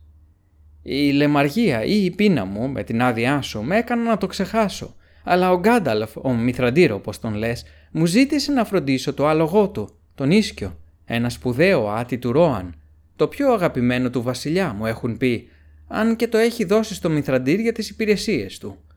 Νομίζω πως ο καινούριος αφέντης του το αγαπάει αυτό το ζώο περισσότερο από πολλούς ανθρώπους και αν η καλή του διάθεση είναι κάτι που εκτιμάται σε αυτήν την πόλη, θα πρέπει να φέρνεστε στον Ίσκιο με κάθε τιμή. Με μεγαλύτερη καλοσύνη από ότι έχετε φερθεί σε τούτον δω το Χόμπιτ, αν είναι δυνατόν. Χόμπιτ, είπε ο Μπέρεγκοντ. «Ε, έτσι ονομάζουμε τους εαυτούς μας, είπε ο Πίπιν. Χαίρομαι που το μαθαίνω, είπε ο Μπέρεγκοτ. Γιατί τώρα μπορώ να πω πως η διαφορετική προφορά δεν χαλάει τα ευγενικά λόγια και η Χόμπιτ είναι γλυκομίλητος λαός. Έλα όμως, πάμε να με γνωρίσεις σε αυτό το καλό άλογο. Αγαπώ τα ζώα και σπάνια τα βλέπουμε σε αυτήν την πέτρινη πόλη, γιατί η οικογένειά μου προέρχεται από τις βουνοκυλάδες και πιο μπροστά από το Ιθίλιεν, αλλά μη φοβάσαι, η επίσκεψη θα είναι σύντομη επίσκεψη αυροφροσύνης μόνο και ύστερα θα πάμε στην τραπεζαρία. Ο Πίπιν βρήκε τον ίσκιο καλοσταυλισμένο και περιποιημένο. Γιατί στον έκτο κύκλο έξω από τα τείχη του κάστρου είχε κάτι καλούς στάβλους που στάβλιζαν λίγα γρήγορα άλογα, πολύ κοντά στα καταλήματα των αγγελιοφόρων του άρχοντα. Αγγελιοφόρων πάντα έτοιμο να ξεκινήσουν με τις επίγουσες διαταγές του Ντένεθορ και των ανώτερων αξιωματικών του. Τώρα όμως όλα τα άλογα και οι καβαλάριδες βρισκόταν έξω μακριά. Ο Ίσκιος χρεμέτησε μόλις μπήκε ο Πίπιν στο στάβλο και γύρισε το κεφάλι του. «Καλημέρα», είπε ο Πίπιν. «Ο Γκάνταλφ θα έρθει όσο πιο γρήγορα μπορέσει. Είναι απασχολημένος, αλλά σου στέλνει χαιρετίσματα και στέλνει εμένα να δω αν όλα είναι εντάξει και ελπίζω να ξεκουράζεσαι ύστερα από τους μεγάλους κόπους σου». Ο Ίσκιος τίναξε το κεφάλι του και χτύπησε τα πόδια του. Αλλά άφησε τον Μπέρεγκοντ να του πιάσει μαλακά το κεφάλι και να του χαϊδέψει τα μεγάλα του λαγόνια. Φαίνεται λες και είναι έτοιμος για αγώνα δρόμου και όχι πως μόλις τώρα έχει έρθει από μεγάλο ταξίδι, είπε ο Μπέρεγκοντ. Πόσο δυνατός και περήφανος είναι. Πού είναι τα χάμουρά του, θα πρέπει να είναι πλούσια και όμορφα. Κανένα δεν είναι πλούσιο και ωραίο για αυτόν, είπε ο Πίπιν. Δεν δέχεται τίποτα. Αν συγκατατεθεί να σε πάρει πάνω του, θα σε πάρει. Και αν όχι, τότε ούτε γκέμι, ούτε χαλινάρι, ούτε μαστίγιο, ούτε λουρί δεν τον ημερεύουν. Γεια σου Ίσκε, κάνε υπομονή, η μάχη πλησιάζει. Ο Ίσκιος σήκωσε ψηλά το κεφάλι. και άφησε ένα τέτοιο χλιμίντρισμα που σύστηκε ο στάβλος και εκείνοι έκλεισαν τα αυτιά τους. Ύστερα έφυγαν βλέποντας πως το παχνί του ήταν καλά γεμάτο. «Και τώρα για το δικό μας το παχνί», είπε ο Μπέρεγκοντ. Και οδήγησε τον Πίπιν πίσω στο κάστρο και από εκεί σε μία πόρτα στη βορεινή πλευρά του μεγάλου πύργου. Εκεί κατέβηκαν μία δροσερή σκάλα και βρέθηκαν σε ένα φαρδί διάδρομο φωτισμένο με λάμπες. Είχε παραθυράκια στους τοίχους και ένα από αυτά ήταν ανοιχτό. «Εδώ είναι το κελάρι και η τραπεζαρία της μονάδας μου, της φρουράς», είπε ο Μπέρεγκοντ. «Γεια σου Τάργον», φώναξε από το παραθυράκι. «Είναι νωρίς ακόμα, αλλά έχω εδώ ένα νεοφερμένο που πήρε στην υπηρεσία του άρχοντας. Έχει ταξιδέψει πολύ και μακριά με το ζωνάρι του σφιγμένο και είχε σκληρή δουλειά το πρωί και είναι πεινασμένος. Δώσ' μας ό,τι έχεις». Από εκεί πήραν ψωμί, βούτυρο, τυρί και μήλα, τα τελευταία από πέρυσι, ζαρωμένα αλλά γερά και γλυκά. Και ένα δερμάτινο φλασκί φρέσκια μπύρα και ξύλινα πιάτα και κούπες. Τα έβαλαν όλα σε ένα καλάθι και ξαναβγήκαν στον ήλιο. Και ο Μπέρεγκοτ πήγε τον Πίπιν σε ένα μέρος στην ανατολική άκρη των μεγάλων προτεταμένων επάλξεων, όπου είχε μία εσοχή στα τείχη, με ένα πέτρινο παγκάκι κάτω από το περπάζι. Από εκεί μπορούσαν να αγναντεύουν το πρωινό στον κόσμο. Έφαγαν και ήπιαν και πότε μιλούσαν για την Κόντορ και τα ήθη και έθιμά της και πότε για το Σάιρ και τις παράξενες χώρες που ο Πίπιν είχε δει. Και όσο κουβέντιαζαν τόσο ο Μπέρεγκοτ θαύμαζε και κοίταζε με μεγαλύτερη κατάπληξη το Χόμπιτ που κουνούσε περαδόθετα κοντά του πόδια όπως καθόταν στο παγκάκι ή στεκόταν στα νύχια πάνω του για να μπορέσει να δει από το περβάζι την περιοχή κάτω. «Δεν σου κρύβω, κύριε Πέρεγκριν», είπε ο Μπέρεγκοντ, «πως στα μάτια μας φαίνεσαι σαν ένα από τα παιδιά μας, ένας πιτσιρίκος εννιά περίπου χρονών. Κι όμως έχεις περάσει κινδύνους και έχεις δει πράγματα θαυμαστά που ελάχιστοι από τους δικούς μας ασπρομάλιδες μπορούν να πενευτούν. Νόμιζα πως ήταν παραξενιά του άρχοντά μας να αποκτήσει ένα νεαρό ακούλου, όπως, λέει, έκαναν οι βασιλιάδες παλιά. Αλλά βλέπω πως δεν είναι έτσι και θα πρέπει να μου συγχωρέσεις την ανοησία μου. «Σε συγχωρώ», είπε ο Πίπιν, «αν και δεν πέφτεις και πολύ έξω. Για το λαό μου δεν είμαι ακόμα τίποτα περισσότερο από παιδί και θέλω ακόμα τέσσερα χρόνια για να ενηλικιωθώ όπως λέμε στο Σάιρ, αλλά μην νοιάζεσαι για μένα. Έλα να δεις και να μου πεις τι είναι αυτά που βλέπω». Ο ήλιος ψήλωνε τώρα και οι ομίχλες στην κοιλάδα κάτω είχαν διαλυθεί τα τελευταία απομεινάρια έφευγαν φτερωτά, ακριβώς πάνω από τα κεφάλια τους, σαν μικρά άσπρα συνεφάκια που τα έπαιρνε η άβρα που όλο και δυνάμωνε από την Ανατολή και τώρα αναδίπλωνε και τραβούσε τις σημαίες και τα άσπρα λάβαρα του κάστρου.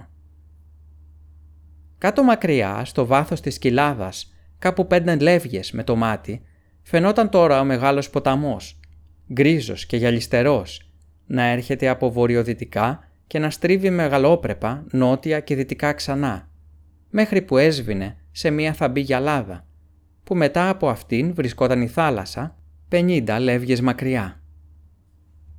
Ο Πίπιν μπορούσε να δει όλο το Πέλενορ, απλωμένο μπροστά του, με υποστατικά και μικρά τυχάκια, αχυρώνες και στάβλους, αλλά πουθενά δεν έβλεπε αγελάδες ή άλλα ζώα. Πολλοί δρόμοι και δρομάκια διασχίζανε τα πράσινα χωράφια και πολλοί κόσμος πηγαίνω ερχότανε. Σειρές κάρα ερχότανε κατά τη μεγάλη πύλη και άλλα έβγαιναν έξω. Πότε πότε κάποιος καβαλάρης έφτανε, πηδούσε από τη σέλα και έμπαινε στην πόλη βιαστικά. Αλλά η περισσότερη κίνηση ήταν προς τα έξω, στην κεντρική λεωφόρο, που έστριβε νότια και ύστερα έστριβε γρηγορότερα από τον ποταμό, περιέτρεχε τους λόφους και σύντομα χανόταν από τα μάτια. Ήταν πλατιά και καλοστρωμένη και κατά μήκος της ανατολικής της πλευράς είχε ένα φαρδί δρόμο για άλογα και πλάι του έναν τοίχο. Στο μονοπάτι για τα άλογα οι πεις πηγαίνουν έρχονταν καλπάζοντας, αλλά όλη η λεωφόρος έμοιαζε να είναι πυγμένη από μεγάλα σκεπαστά αμάξια και έφευγαν νότια. Γρήγορα όμως ο Πίπιν είδε πως όλα είχαν στην πραγματικότητα μεγάλη τάξη. Τα αμάξια κυκλοφορούσαν σε τρεις λωρίδες η μία πιο γρήγορη για τα αμάξια που έσαιναν άλογα, η μία πιο αργή από μεγάλες άμαξες και πασμένες με όμορφες πολύχρωμες τέντες που τις έσερναν βόδια και στη δυτική άκρη του δρόμου πολλά μικρότερα κάρα που τα έσερναν αργά άνθρωποι. Αυτός είναι ο δρόμος που πηγαίνει στις κοιλάδες του Τουμ Λάντεν και του Λόσαρναχ και στα ορεινά χωριά και φτάνει ως το Λέμπενιν, είπε ο Μπέρεγκοντ. Εκεί πάνε τα τελευταία αμάξια που μεταφέρουν σε ασφάλεια τους ηλικιωμένους, τα παιδιά και τις γυναίκες που πρέπει να πάνε μαζί τους. Πρέπει όλοι να έχουν απομακρυνθεί από την πύλη και να έχουν αδειάσει το δρόμο σε απόσταση μίας λεύγας πριν το μεσημέρι. Αυτή ήταν η διαταγή. Θλιβερή ανάγκη, αναστέναξε. Ελάχιστοι ίσως από αυτούς που χωρίζουν τώρα θα ανταμώσουν ξανά. Και πάντα είχε πολύ λίγα παιδιά σε αυτήν την πόλη. Αλλά τώρα δεν έχει καθόλου. Εκτός από μερικούς νεαρούς που δεν ήθελαν να φύγουν και μπορεί να βρουν να κάνουν κάτι. Ο γιος μου είναι ένας από αυτούς. Έμειναν σιωπηλοί για λίγο. Ο Πίπιν κοίταξε ανήσυχος ανατολικά, λες και από στιγμή σε στιγμή περίμενε να δει χιλιάδες όρκ να ξεχύνονται στα χωράφια. «Τι βλέπω εκεί» ρώτησε δείχνοντας κάτω στη μέση της μεγάλης καμπύλης του Άντουιν. «Είναι καμιά άλλη πόλη ή τίποτα άλλο» «Ήταν μία πόλη» είπε ο Μπέρεγκοντ. «Η κυριότερη πόλη της Γκόντορ και αυτή εδώ ήταν απλώς φρούριο. Γιατί εκείνα είναι τα ερήπια της Οσγίλιαθ και από τις δυο όχθες του Άντουιν που οι εχθροί μας την πήραν και την έκαψαν πολύ παλιά. Την ξανακερδίσαμε όμως τότε που ο Ντένεθορ ήταν νέος όχι για να εγκατασταθούμε, αλλά για να την κρατήσουμε σαν προφυλακή και να ξαναφτιάξουμε τη γέφυρα για να περνά ο στρατός μας. Και τότε ήρθαν οι απέσιοι καβαλάριδες από τη μήνας Μόργουλ. «Οι μαύροι καβαλάριδες» είπε ο Πίπιν ανοίγοντας τα μάτια του διάπλατα και σκοτεινά από το ξύπνημα του παλιού του φόβου. «Ναι, ήταν μαύροι», είπε ο Μπέρεγκοτ. «Και βλέπω πως κάτι ξέρεις για αυτούς, αν και δεν τους ανέφερες σε καμία από τις διηγήσεις σου». «Ξέρω για αυτούς», είπε σιγανά ο Πίπιν, «αλλά δεν θα μιλήσω για αυτούς τώρα που είναι τόσο κοντά. Τόσο κοντά». Σταμάτησε απότομα και σήκωσε τα μάτια του πάνω από τον ποταμό και του φάνηκε πως το μόνο που μπορούσε να δει ήταν μια απέραντη απειλητική σκιά. Μπορεί να ήταν τα βουνά που υψώνονταν ως εκεί που έφτανε το μάτι, οι κοφτερές τους μύτες μαλακωμένες από κάπου 20 λεύγες στολής ατμόσφαιρας Μπορεί και να μην ήταν παρά ένα τείχος από σύννεφα και πιο πέρα από αυτό μία ακόμα πιο βαθιά σκοτεινιά ξανά. Αλλά την ώρα που κοιτούσε, του φάνηκε πως η σκοτεινιά αυξάνονταν και μαζεύονταν πολύ αργά. Πως αργά ανέβαινε για να πνίξει τις ηλιόλουστες περιοχές. «Τόσο κοντά στη Μόρντορ», είπε ο Μπέρεκοτ σιγανά. «Ναι, εκεί πέρα βρίσκεται. Σπάνια την ονομάζουμε αλλά εμείς έχουμε ανέκαθεν ζήσει βλέποντας εκείνη τη σκιά. Άλλοτε φαίνεται πιο ξέθωρη και μακρινή και άλλοτε πλησιέστερη και σκοτεινότερη. Αυξάνει και σκοτεινιάζει τώρα και γι' αυτό και ο φόβος και η ανησυχία μας αυξάνονται και αυτοί. Και οι απέσιοι καβαλάριδες δεν έχει περάσει χρόνος που πήραν ξανά τα περάσματα και πολλά από τα καλύτερά μας παλικάρια έχασαν τη ζωή τους. Ο Μπόρομιρ ήταν που στο τέλος απόθυσε τον εχθρό από τη δυτική όχθη και ακόμα κατέχουμε την αποδόπλευρά της ως Γκίλιαθ. Για λίγο ακόμα. Αλλά περιμένουμε τώρα καινούργια επίθεση εκεί. Ίσως την κύρια επίθεση στον πόλεμο που έρχεται. «Πότε» είπε ο Πίπιν. «Μπορείς να υπολογίσεις» γιατί είδα τις συνθηματικές φωτιές χθες το βράδυ και τους αγγελιοφόρους και ο Γκάνταλφ είπε πως αυτό ήταν σημάδι πως ο πόλεμος είχε αρχίσει. Έδειχνε να βιάζεται απελπιστικά. Τώρα όμως όλα φαίνονται να έχουν ξαναπάρει αργό ρυθμό.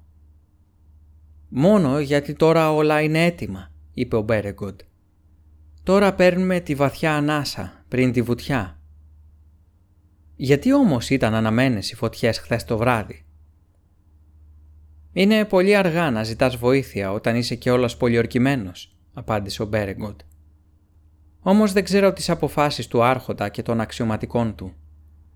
Έχουν πολλούς τρόπους για να συγκεντρώνουν νέα.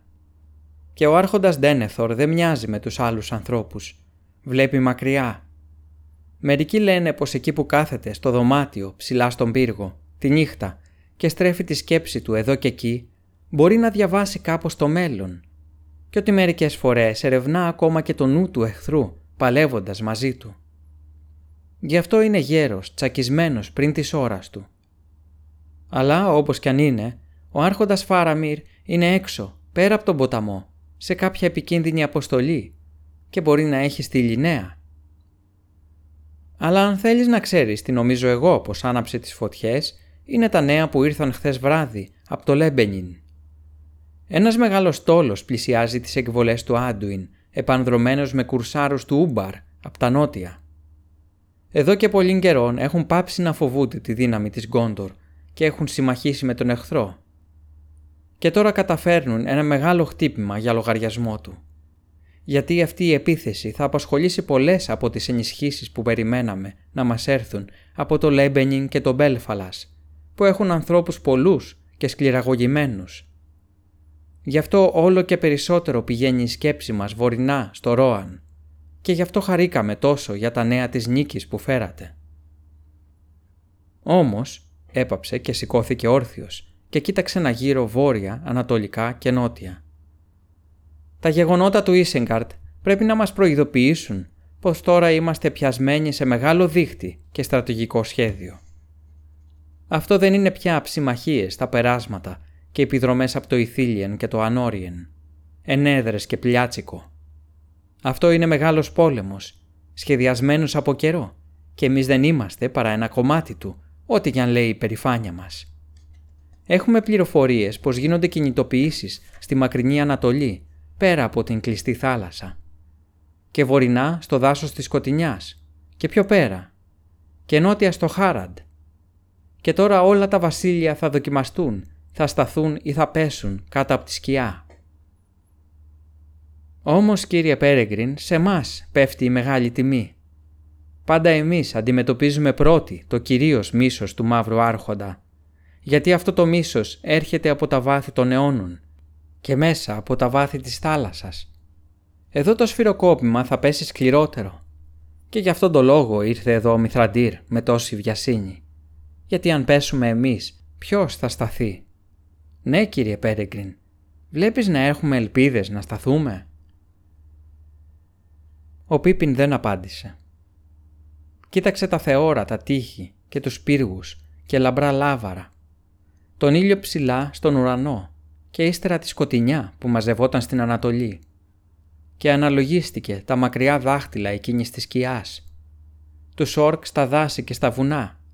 Την προδοσία του Ίσεγκάρντ. Τα πουλιά με το κακό μάτι. Τους μαύρους καβαλάριδες, ακόμα και στα δρομάκια του Σάιρ και το φτερωτό τρόμο, τους Νάσγκουλ. Ανατρίχιασε και η ελπίδα φάνηκε να μαραίνεται. Και ακριβώς εκείνη τη στιγμή ο ήλιος για ένα δευτερόλεπτο δίστασε και σκοτίνιασε. Λες και ένα μαύρο πουλί να είχε περάσει μπροστά του. Και απόμακρα νόμισε πως μόλις άκουσε, ψηλά και πολύ μακριά στα ουράνια, ένα κράξιμο, ξέθωρο αλλά που έκοβε τη χολή, σκληρό και παγωμένο. Πάνιασε και μαζεύτηκε κοντά στον τοίχο. «Τι ήταν αυτό» ρώτησε ο Μπέριγκοντ. «Ένιωσες και εσύ κάτι» «Ναι» μουρμούρισε ο Πίπιν. «Είναι το σημάδι της πτώσης μας και η σκιά του πεπρωμένου, ένας απέσιος καβαλάρης στον αέρα».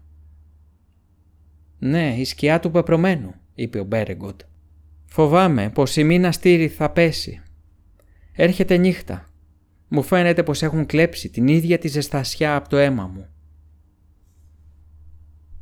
Για λίγη ώρα κάθισαν μαζί με σκυμμένα τα κεφάλια, δίχως να μιλούν. Ύστερα απότομα ο Πίπιν κοίταξε ψηλά και είδε πως ο ήλιος έλαμπε ακόμα και οι σημαίες εξακολουθούσαν να κυματίζουν στο αεράκι. Τινάχτηκε. «Πέρασε. Όχι, η καρδιά μου δεν απελπίζεται ακόμα. Ο Γκάνταλφ έπεσε αλλά έχει γυρίσει και βρίσκεται μαζί μας.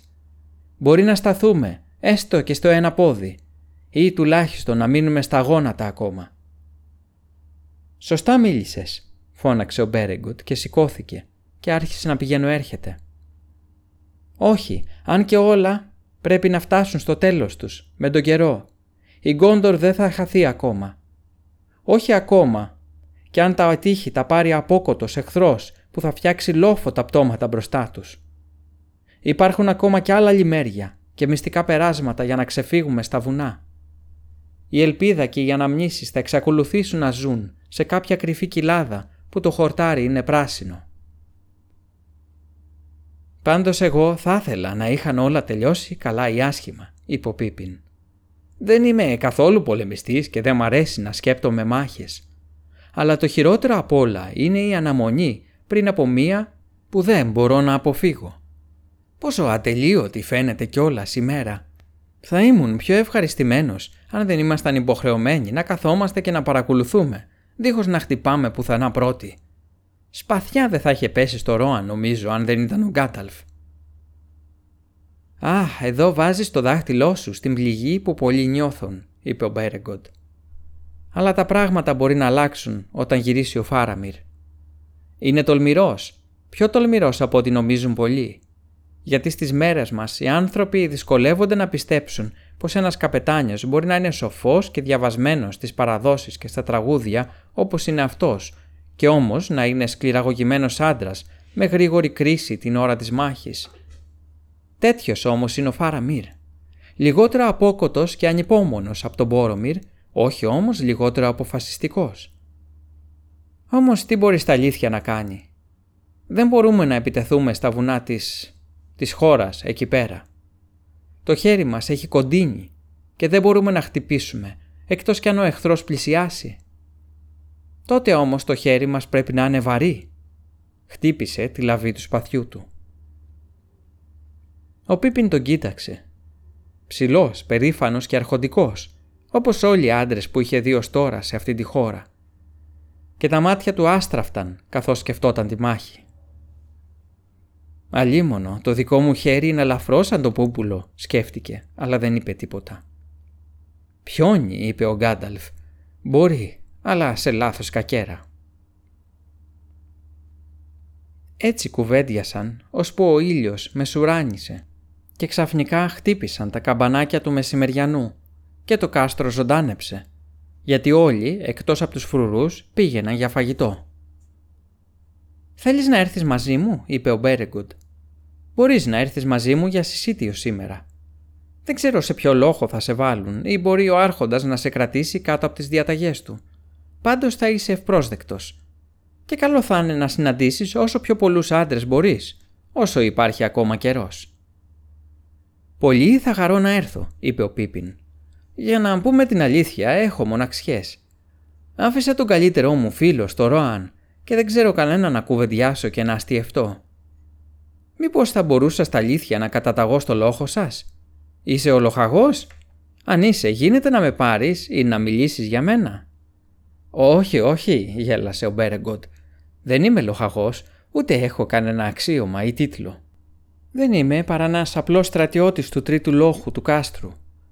Όμως, κύριε Πέρεγκριν, και μόνο να είσαι απλός στρατιώτης τη φρουρά του κάστρου της Γκόντορ θεωρείται πολύ σπουδαίο στην πόλη και τέτοιοι άντρες είναι τιμημένοι στη χώρα. Τότε δεν είναι για κάτι σαν του λόγου μου, είπε ο Πίπιν. Πήγαινε με πίσω στο δωμάτιό μας. Κι αν ο Γκάνταλφ δεν είναι εκεί, θα έρθω μαζί σου όπου θέλεις, σαν καλεσμένο σου. Ο Γκάνταλφ δεν ήταν στο σπίτι, ούτε είχε στείλει κανένα μήνυμα. Έτσι ο Πίπιν πήγε με τον Μπέρεγκοντ, που τον σύστησε στους άντρες του τρίτου λόγου. Και κατά τα φαινόμενα ο Μπέρεγκοντ αποκόμισε τόση τιμή από αυτό όσο και ο καλεσμένες του, γιατί ο Πίπιν ήταν πολύ καλόδεχτος.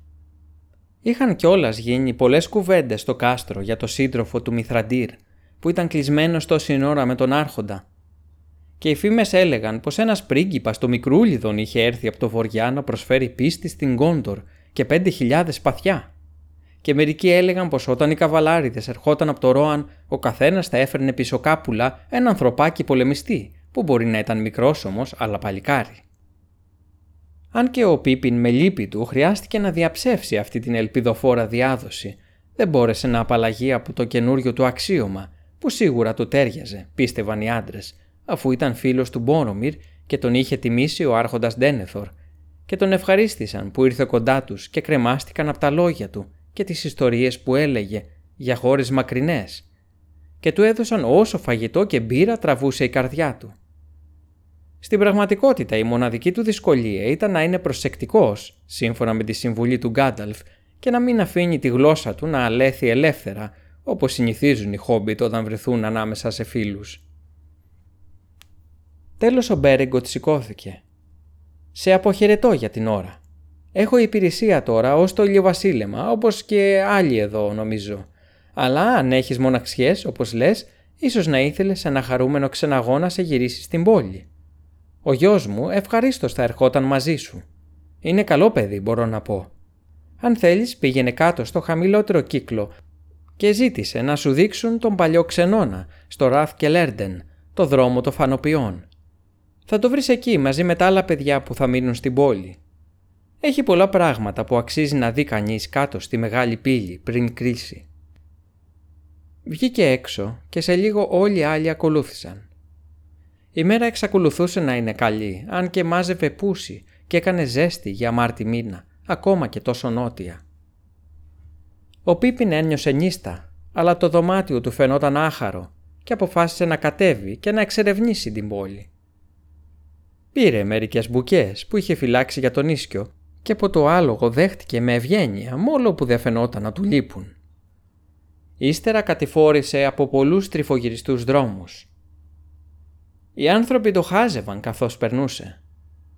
Κατά πρόσωπο οι άνθρωποι ήταν σοβαροί και ευγενικοί μαζί του και τον χαιρετούσαν με τον τρόπο της Γκόντορ, σκύβοντας το κεφάλι με τα χέρια στο στήθος. Αλλά πίσω του άκουγε φωνές καθώς όσοι ήταν έξω φωνάζαν σε άλλους μέσα να έρθουν να δουν τον πρίγκιπα των Μικρούλιδων, το σύντροφο του Μηθραντήρ. Πολλοί χρησιμοποίησαν μία άλλη γλώσσα, όχι την κοινή, αλλά δεν άρχισε να μάθει τουλάχιστον τι πήγαινε να πει η φράση «Έρνιλ Επερίαναθ» και ήξερε πως ο τίτλος του είχε κατέβει πριν από αυτόν στην πόλη. Έφτασε τέλος, περνώντας από πολλούς δρόμους με καμάρες και όμορφα δρομάκια και πεζοδρόμια, στο χαμηλότερο και φαρδύτερο κύκλο και εκεί του έδειξαν το δρόμο για την οδό Φανοποιών. Ένα φαρδί δρόμο με κατεύθυνση τη μεγάλη πύλη. Εκεί βρήκε τον παλιό ξενώνα, ένα μεγάλο κτίριο από γκρίζα πολυκαιρινή πέτρα, με δύο πτέρυγες που προχωρούσαν σε βάθος και ανάμεσά τους ένα στενό παρτέρι πρασινάδα, που πίσω του βρισκόταν το σπίτι με τα πολλά παράθυρα που σε όλη του την πρόσωψη είχε μία βεράντα με κολόνες και μία σκάλα που κατέβαζε στο γρασίδι. Μερικά αγόρια έπαιζαν ανάμεσα στις κολόνες, τα μόνα παιδιά που είχε δει ο Πίπιν στη Μιναστήριθ και σταμάτησε για να τα δει. Σε λίγο ένα από αυτά τον πήρε είδηση και με μία φωνή πήδησε στην πρασινάδα και έτρεξε στο δρόμο, με αρκετά άλλα πίσω του. Εκεί στάθηκε μπροστά στον Πίπιν και τον κοίταξε από πάνω μέχρι κάτω. «Χαιρετώ», είπε το αγόρι από πού έρχεσαι; Είσαι ξένος στην πόλη. Ήμουν, είπε ο Πίπιν. Αλλά λένε πως έχω γίνει άντρα της Γκόντορ. Έλα τώρα, καημένε, είπε το αγόρι. Τότε όλοι εδώ είμαστε άντρες. Αλλά πόσο χρονών είσαι και πώς σε λένε; Είμαι κιόλας δέκα χρονών και γρήγορα θα φτάσω τα πέντε πόδια ύψος. Είμαι ψηλότερό σου. Όμως βέβαια ο πατέρας μου είναι φρουρός από τους πιο ψηλούς. Ο πατέρας σου τι είναι; «Ποια ερώτηση να απαντήσω πρώτη», είπε ο Πίπιν. «Ο πατέρας μου καλλιεργεί τα χωράφια του στο Ασπροπήγαδο, κοντά στο Τούκμπορο, στο Σάιρ. Είμαι σχεδόν 29 χρονών, άρα εδώ σε περνάω. Μόλο που δεν είμαι παρά τέσσερα πόδια ύψος και δεν έχω πιθανότητες να ψηλώσω περισσότερο, εκτός σε φάρδος». «29», είπε το αγόρι και σφύριξε. «Μωρέ, εσύ κοντεύεις γέρος. Όσο ο θείος μου, η Όρλας, Όμως, πρόσθεσε με ελπίδα, πάω στοίχημα πως μπορώ να σε στήσω με το κεφάλι κάτω ή να σε ρίξω κατά γης. Μπορεί, αν σ' αφήσω, είπε ο Πίπιν γελώντας. Και μπορεί να κάνω κι εγώ τα ίδια με σένα. Ξέρουμε κι εμείς κάτι κόλπα στον πόλεμο στη μικρή μου πατρίδα.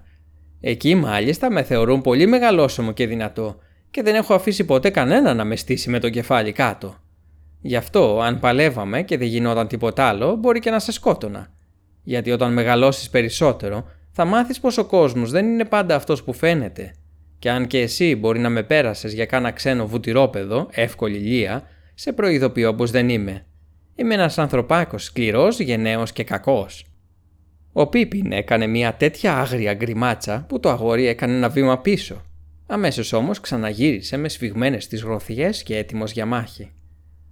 «Όχι», γέλασε ο Πίπιν, «ούτε να πιστεύεις όσα λένε άγνωστοι για τον εαυτό τους.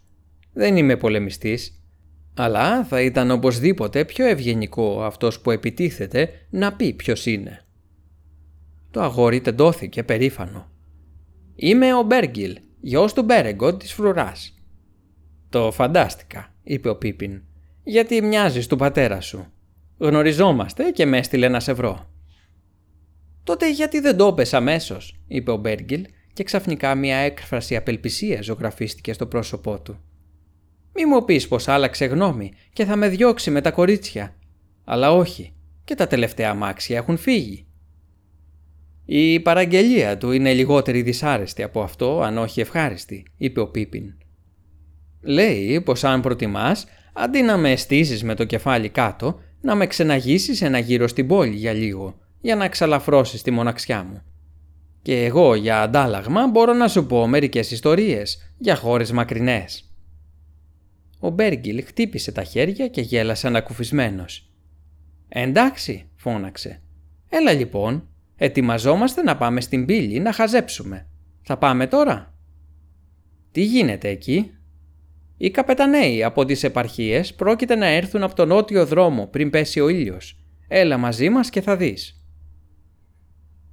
Ο Μπέργκιλ αποδείχθηκε καλός σύντροφος. Η καλύτερη συντροφιά που είχε ο Πίπιν από τότε που χώρισε με το Μέρι και δεν άργησαν να γελούν και να κουβεντιάζουν εύθυμα καθώς προχωρούσαν στους δρόμους αδιαφορώντας για τις ματιές που τους έριχνε ο κόσμος. Σε λίγο βρέθηκαν μέσα σε ένα πλήθος κόσμου που πήγαινε κατά τη μεγάλη πύλη. Εκεί ο Πίπιν ανέβηκε πολύ στην εκτίμηση του Μπέργκιλ, γιατί όταν είπε το όνομά του και το σύνθημα, ο φρουρός το χαιρέτησε και τον άφησε να περάσει και το κυριότερο τον άφησε να πάρει και το σύντροφό του μαζί. «Αυτό είναι σπουδαίο», είπε ο Μπέργκιλ. Εμάς τα παιδιά δεν μας αφήνουν πια να περνάμε την πύλη χωρίς κάποιο μεγάλο μαζί. Τώρα θα βλέπουμε καλύτερα. Έξω από την πύλη ήταν μαζεμένο ένα πλήθος από άντρες στην άκρη του δρόμου και του μεγάλου πλακόστρο του χώρου που αντάμωναν όλοι οι δρόμοι για τη Μίνα Στήριθ.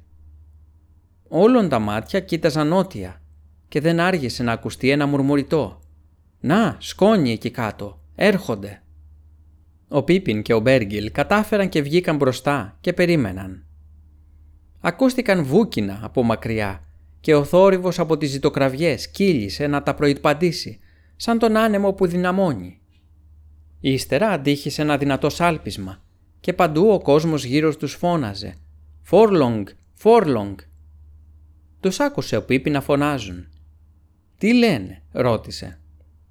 «Ήρθε ο Φόρλονγκ» απάντησε ο Μπέργκιλ ο γέρο Φόρλονγκ, ο παχής, ο άρχοντας του Λόσαρναχ. Εκεί μένει ο παππούς μου.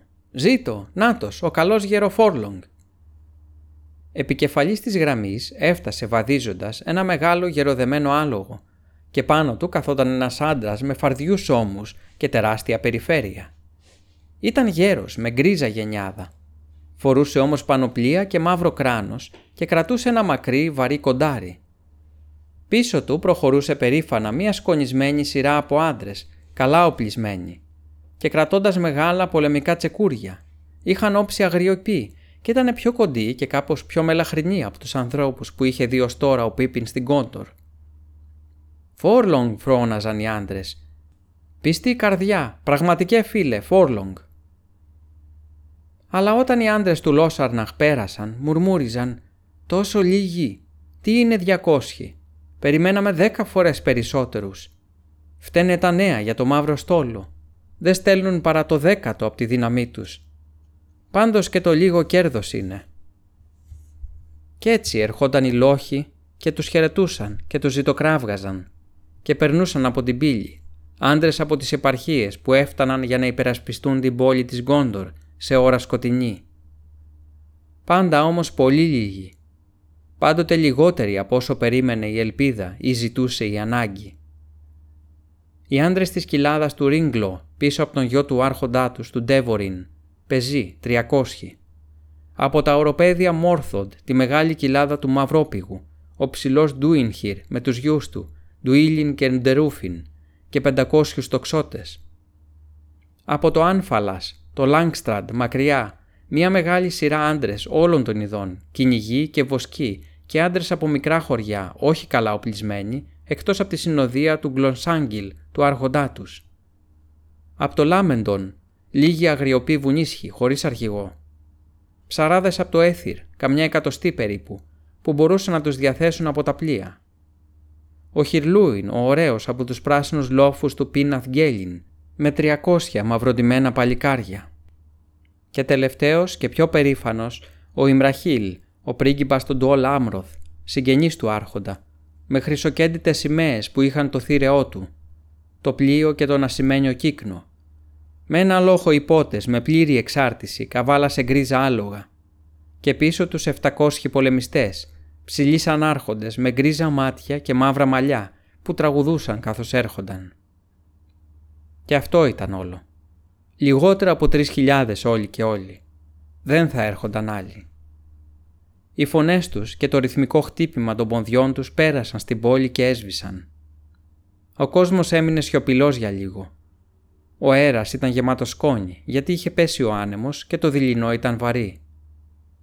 Πλησίαζε κιόλας η ώρα που έκλειναν και ο κόκκινος ήλιος είχε χαθεί πίσω από το Μιντολούιν. Σκιά απλώθηκε στην πόλη. Ο Πίπιν κοίταξε ψηλά και του φάνηκε πως ο ουρανός είχε γίνει σταχτής λες και από πάνω τους να κρεμόταν πολύ σκόνη και καπνός και το φως περνούσε θαμπά από μέσα τους. Αλλά στη δύση ο ήλιος που ξεψυχούσε είχε βάλει φωτιά σε όλους τους καπνούς και τώρα το Μιντολούιν υψώνονταν μαύρο με φόντο μια φωτιά που σιγόκαιγε, πιτσιλισμένη με στάχτες. «Και έτσι τελειώνει μια ωραία μέρα με θυμό», είπε ξεχνώντας το αγόρι πλάι του. Σίγουρα, αν δεν έχω επιστρέψει πριν χτυπήσουν τα καμπανάκια της δύσης του ήλιου, είπε ο Μπέργκιλ. Έλα, άκου τη σάλπικα για το κλείσιμο της πύλης. Χέρι-χέρι γύρισαν πίσω στην πόλη, οι τελευταίοι που πέρασαν την πύλη πριν κλείσει. Και την ώρα που έφταναν στην οδό Φανοποιών, όλες οι καμπάνες τους πύργους χτύπησαν επίσημα. Φώτα ξεπετάχτηκαν σε πολλά παράθυρα και από τα σπίτια και τα καταλήμματα των στρατιωτών κατά μήκος των τυχών ακούστηκαν τραγούδια. «Γεια σου για την ώρα», είπε ο Μπέργκιλ.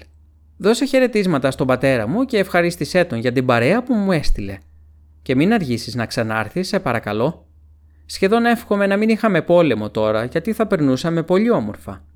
Μπορεί και να πηγαίναμε στο Λόσαρναχ, στο σπίτι του παππού μου. Είναι όμορφα εκεί την άνοιξη τα χωράφια και τα δάση είναι γεμάτα λουλούδια, αλλά μπορεί να πάμε εκεί κάποτε. Ποτέ δεν θα νικήσουν τον άρχοντά μας και ο πατέρας μου είναι πολύ γενναίος. Γεια σου και να ξανάρθεις. Χώρισαν και ο Πίπιν βιάστηκε να γυρίσει στο κάστρο.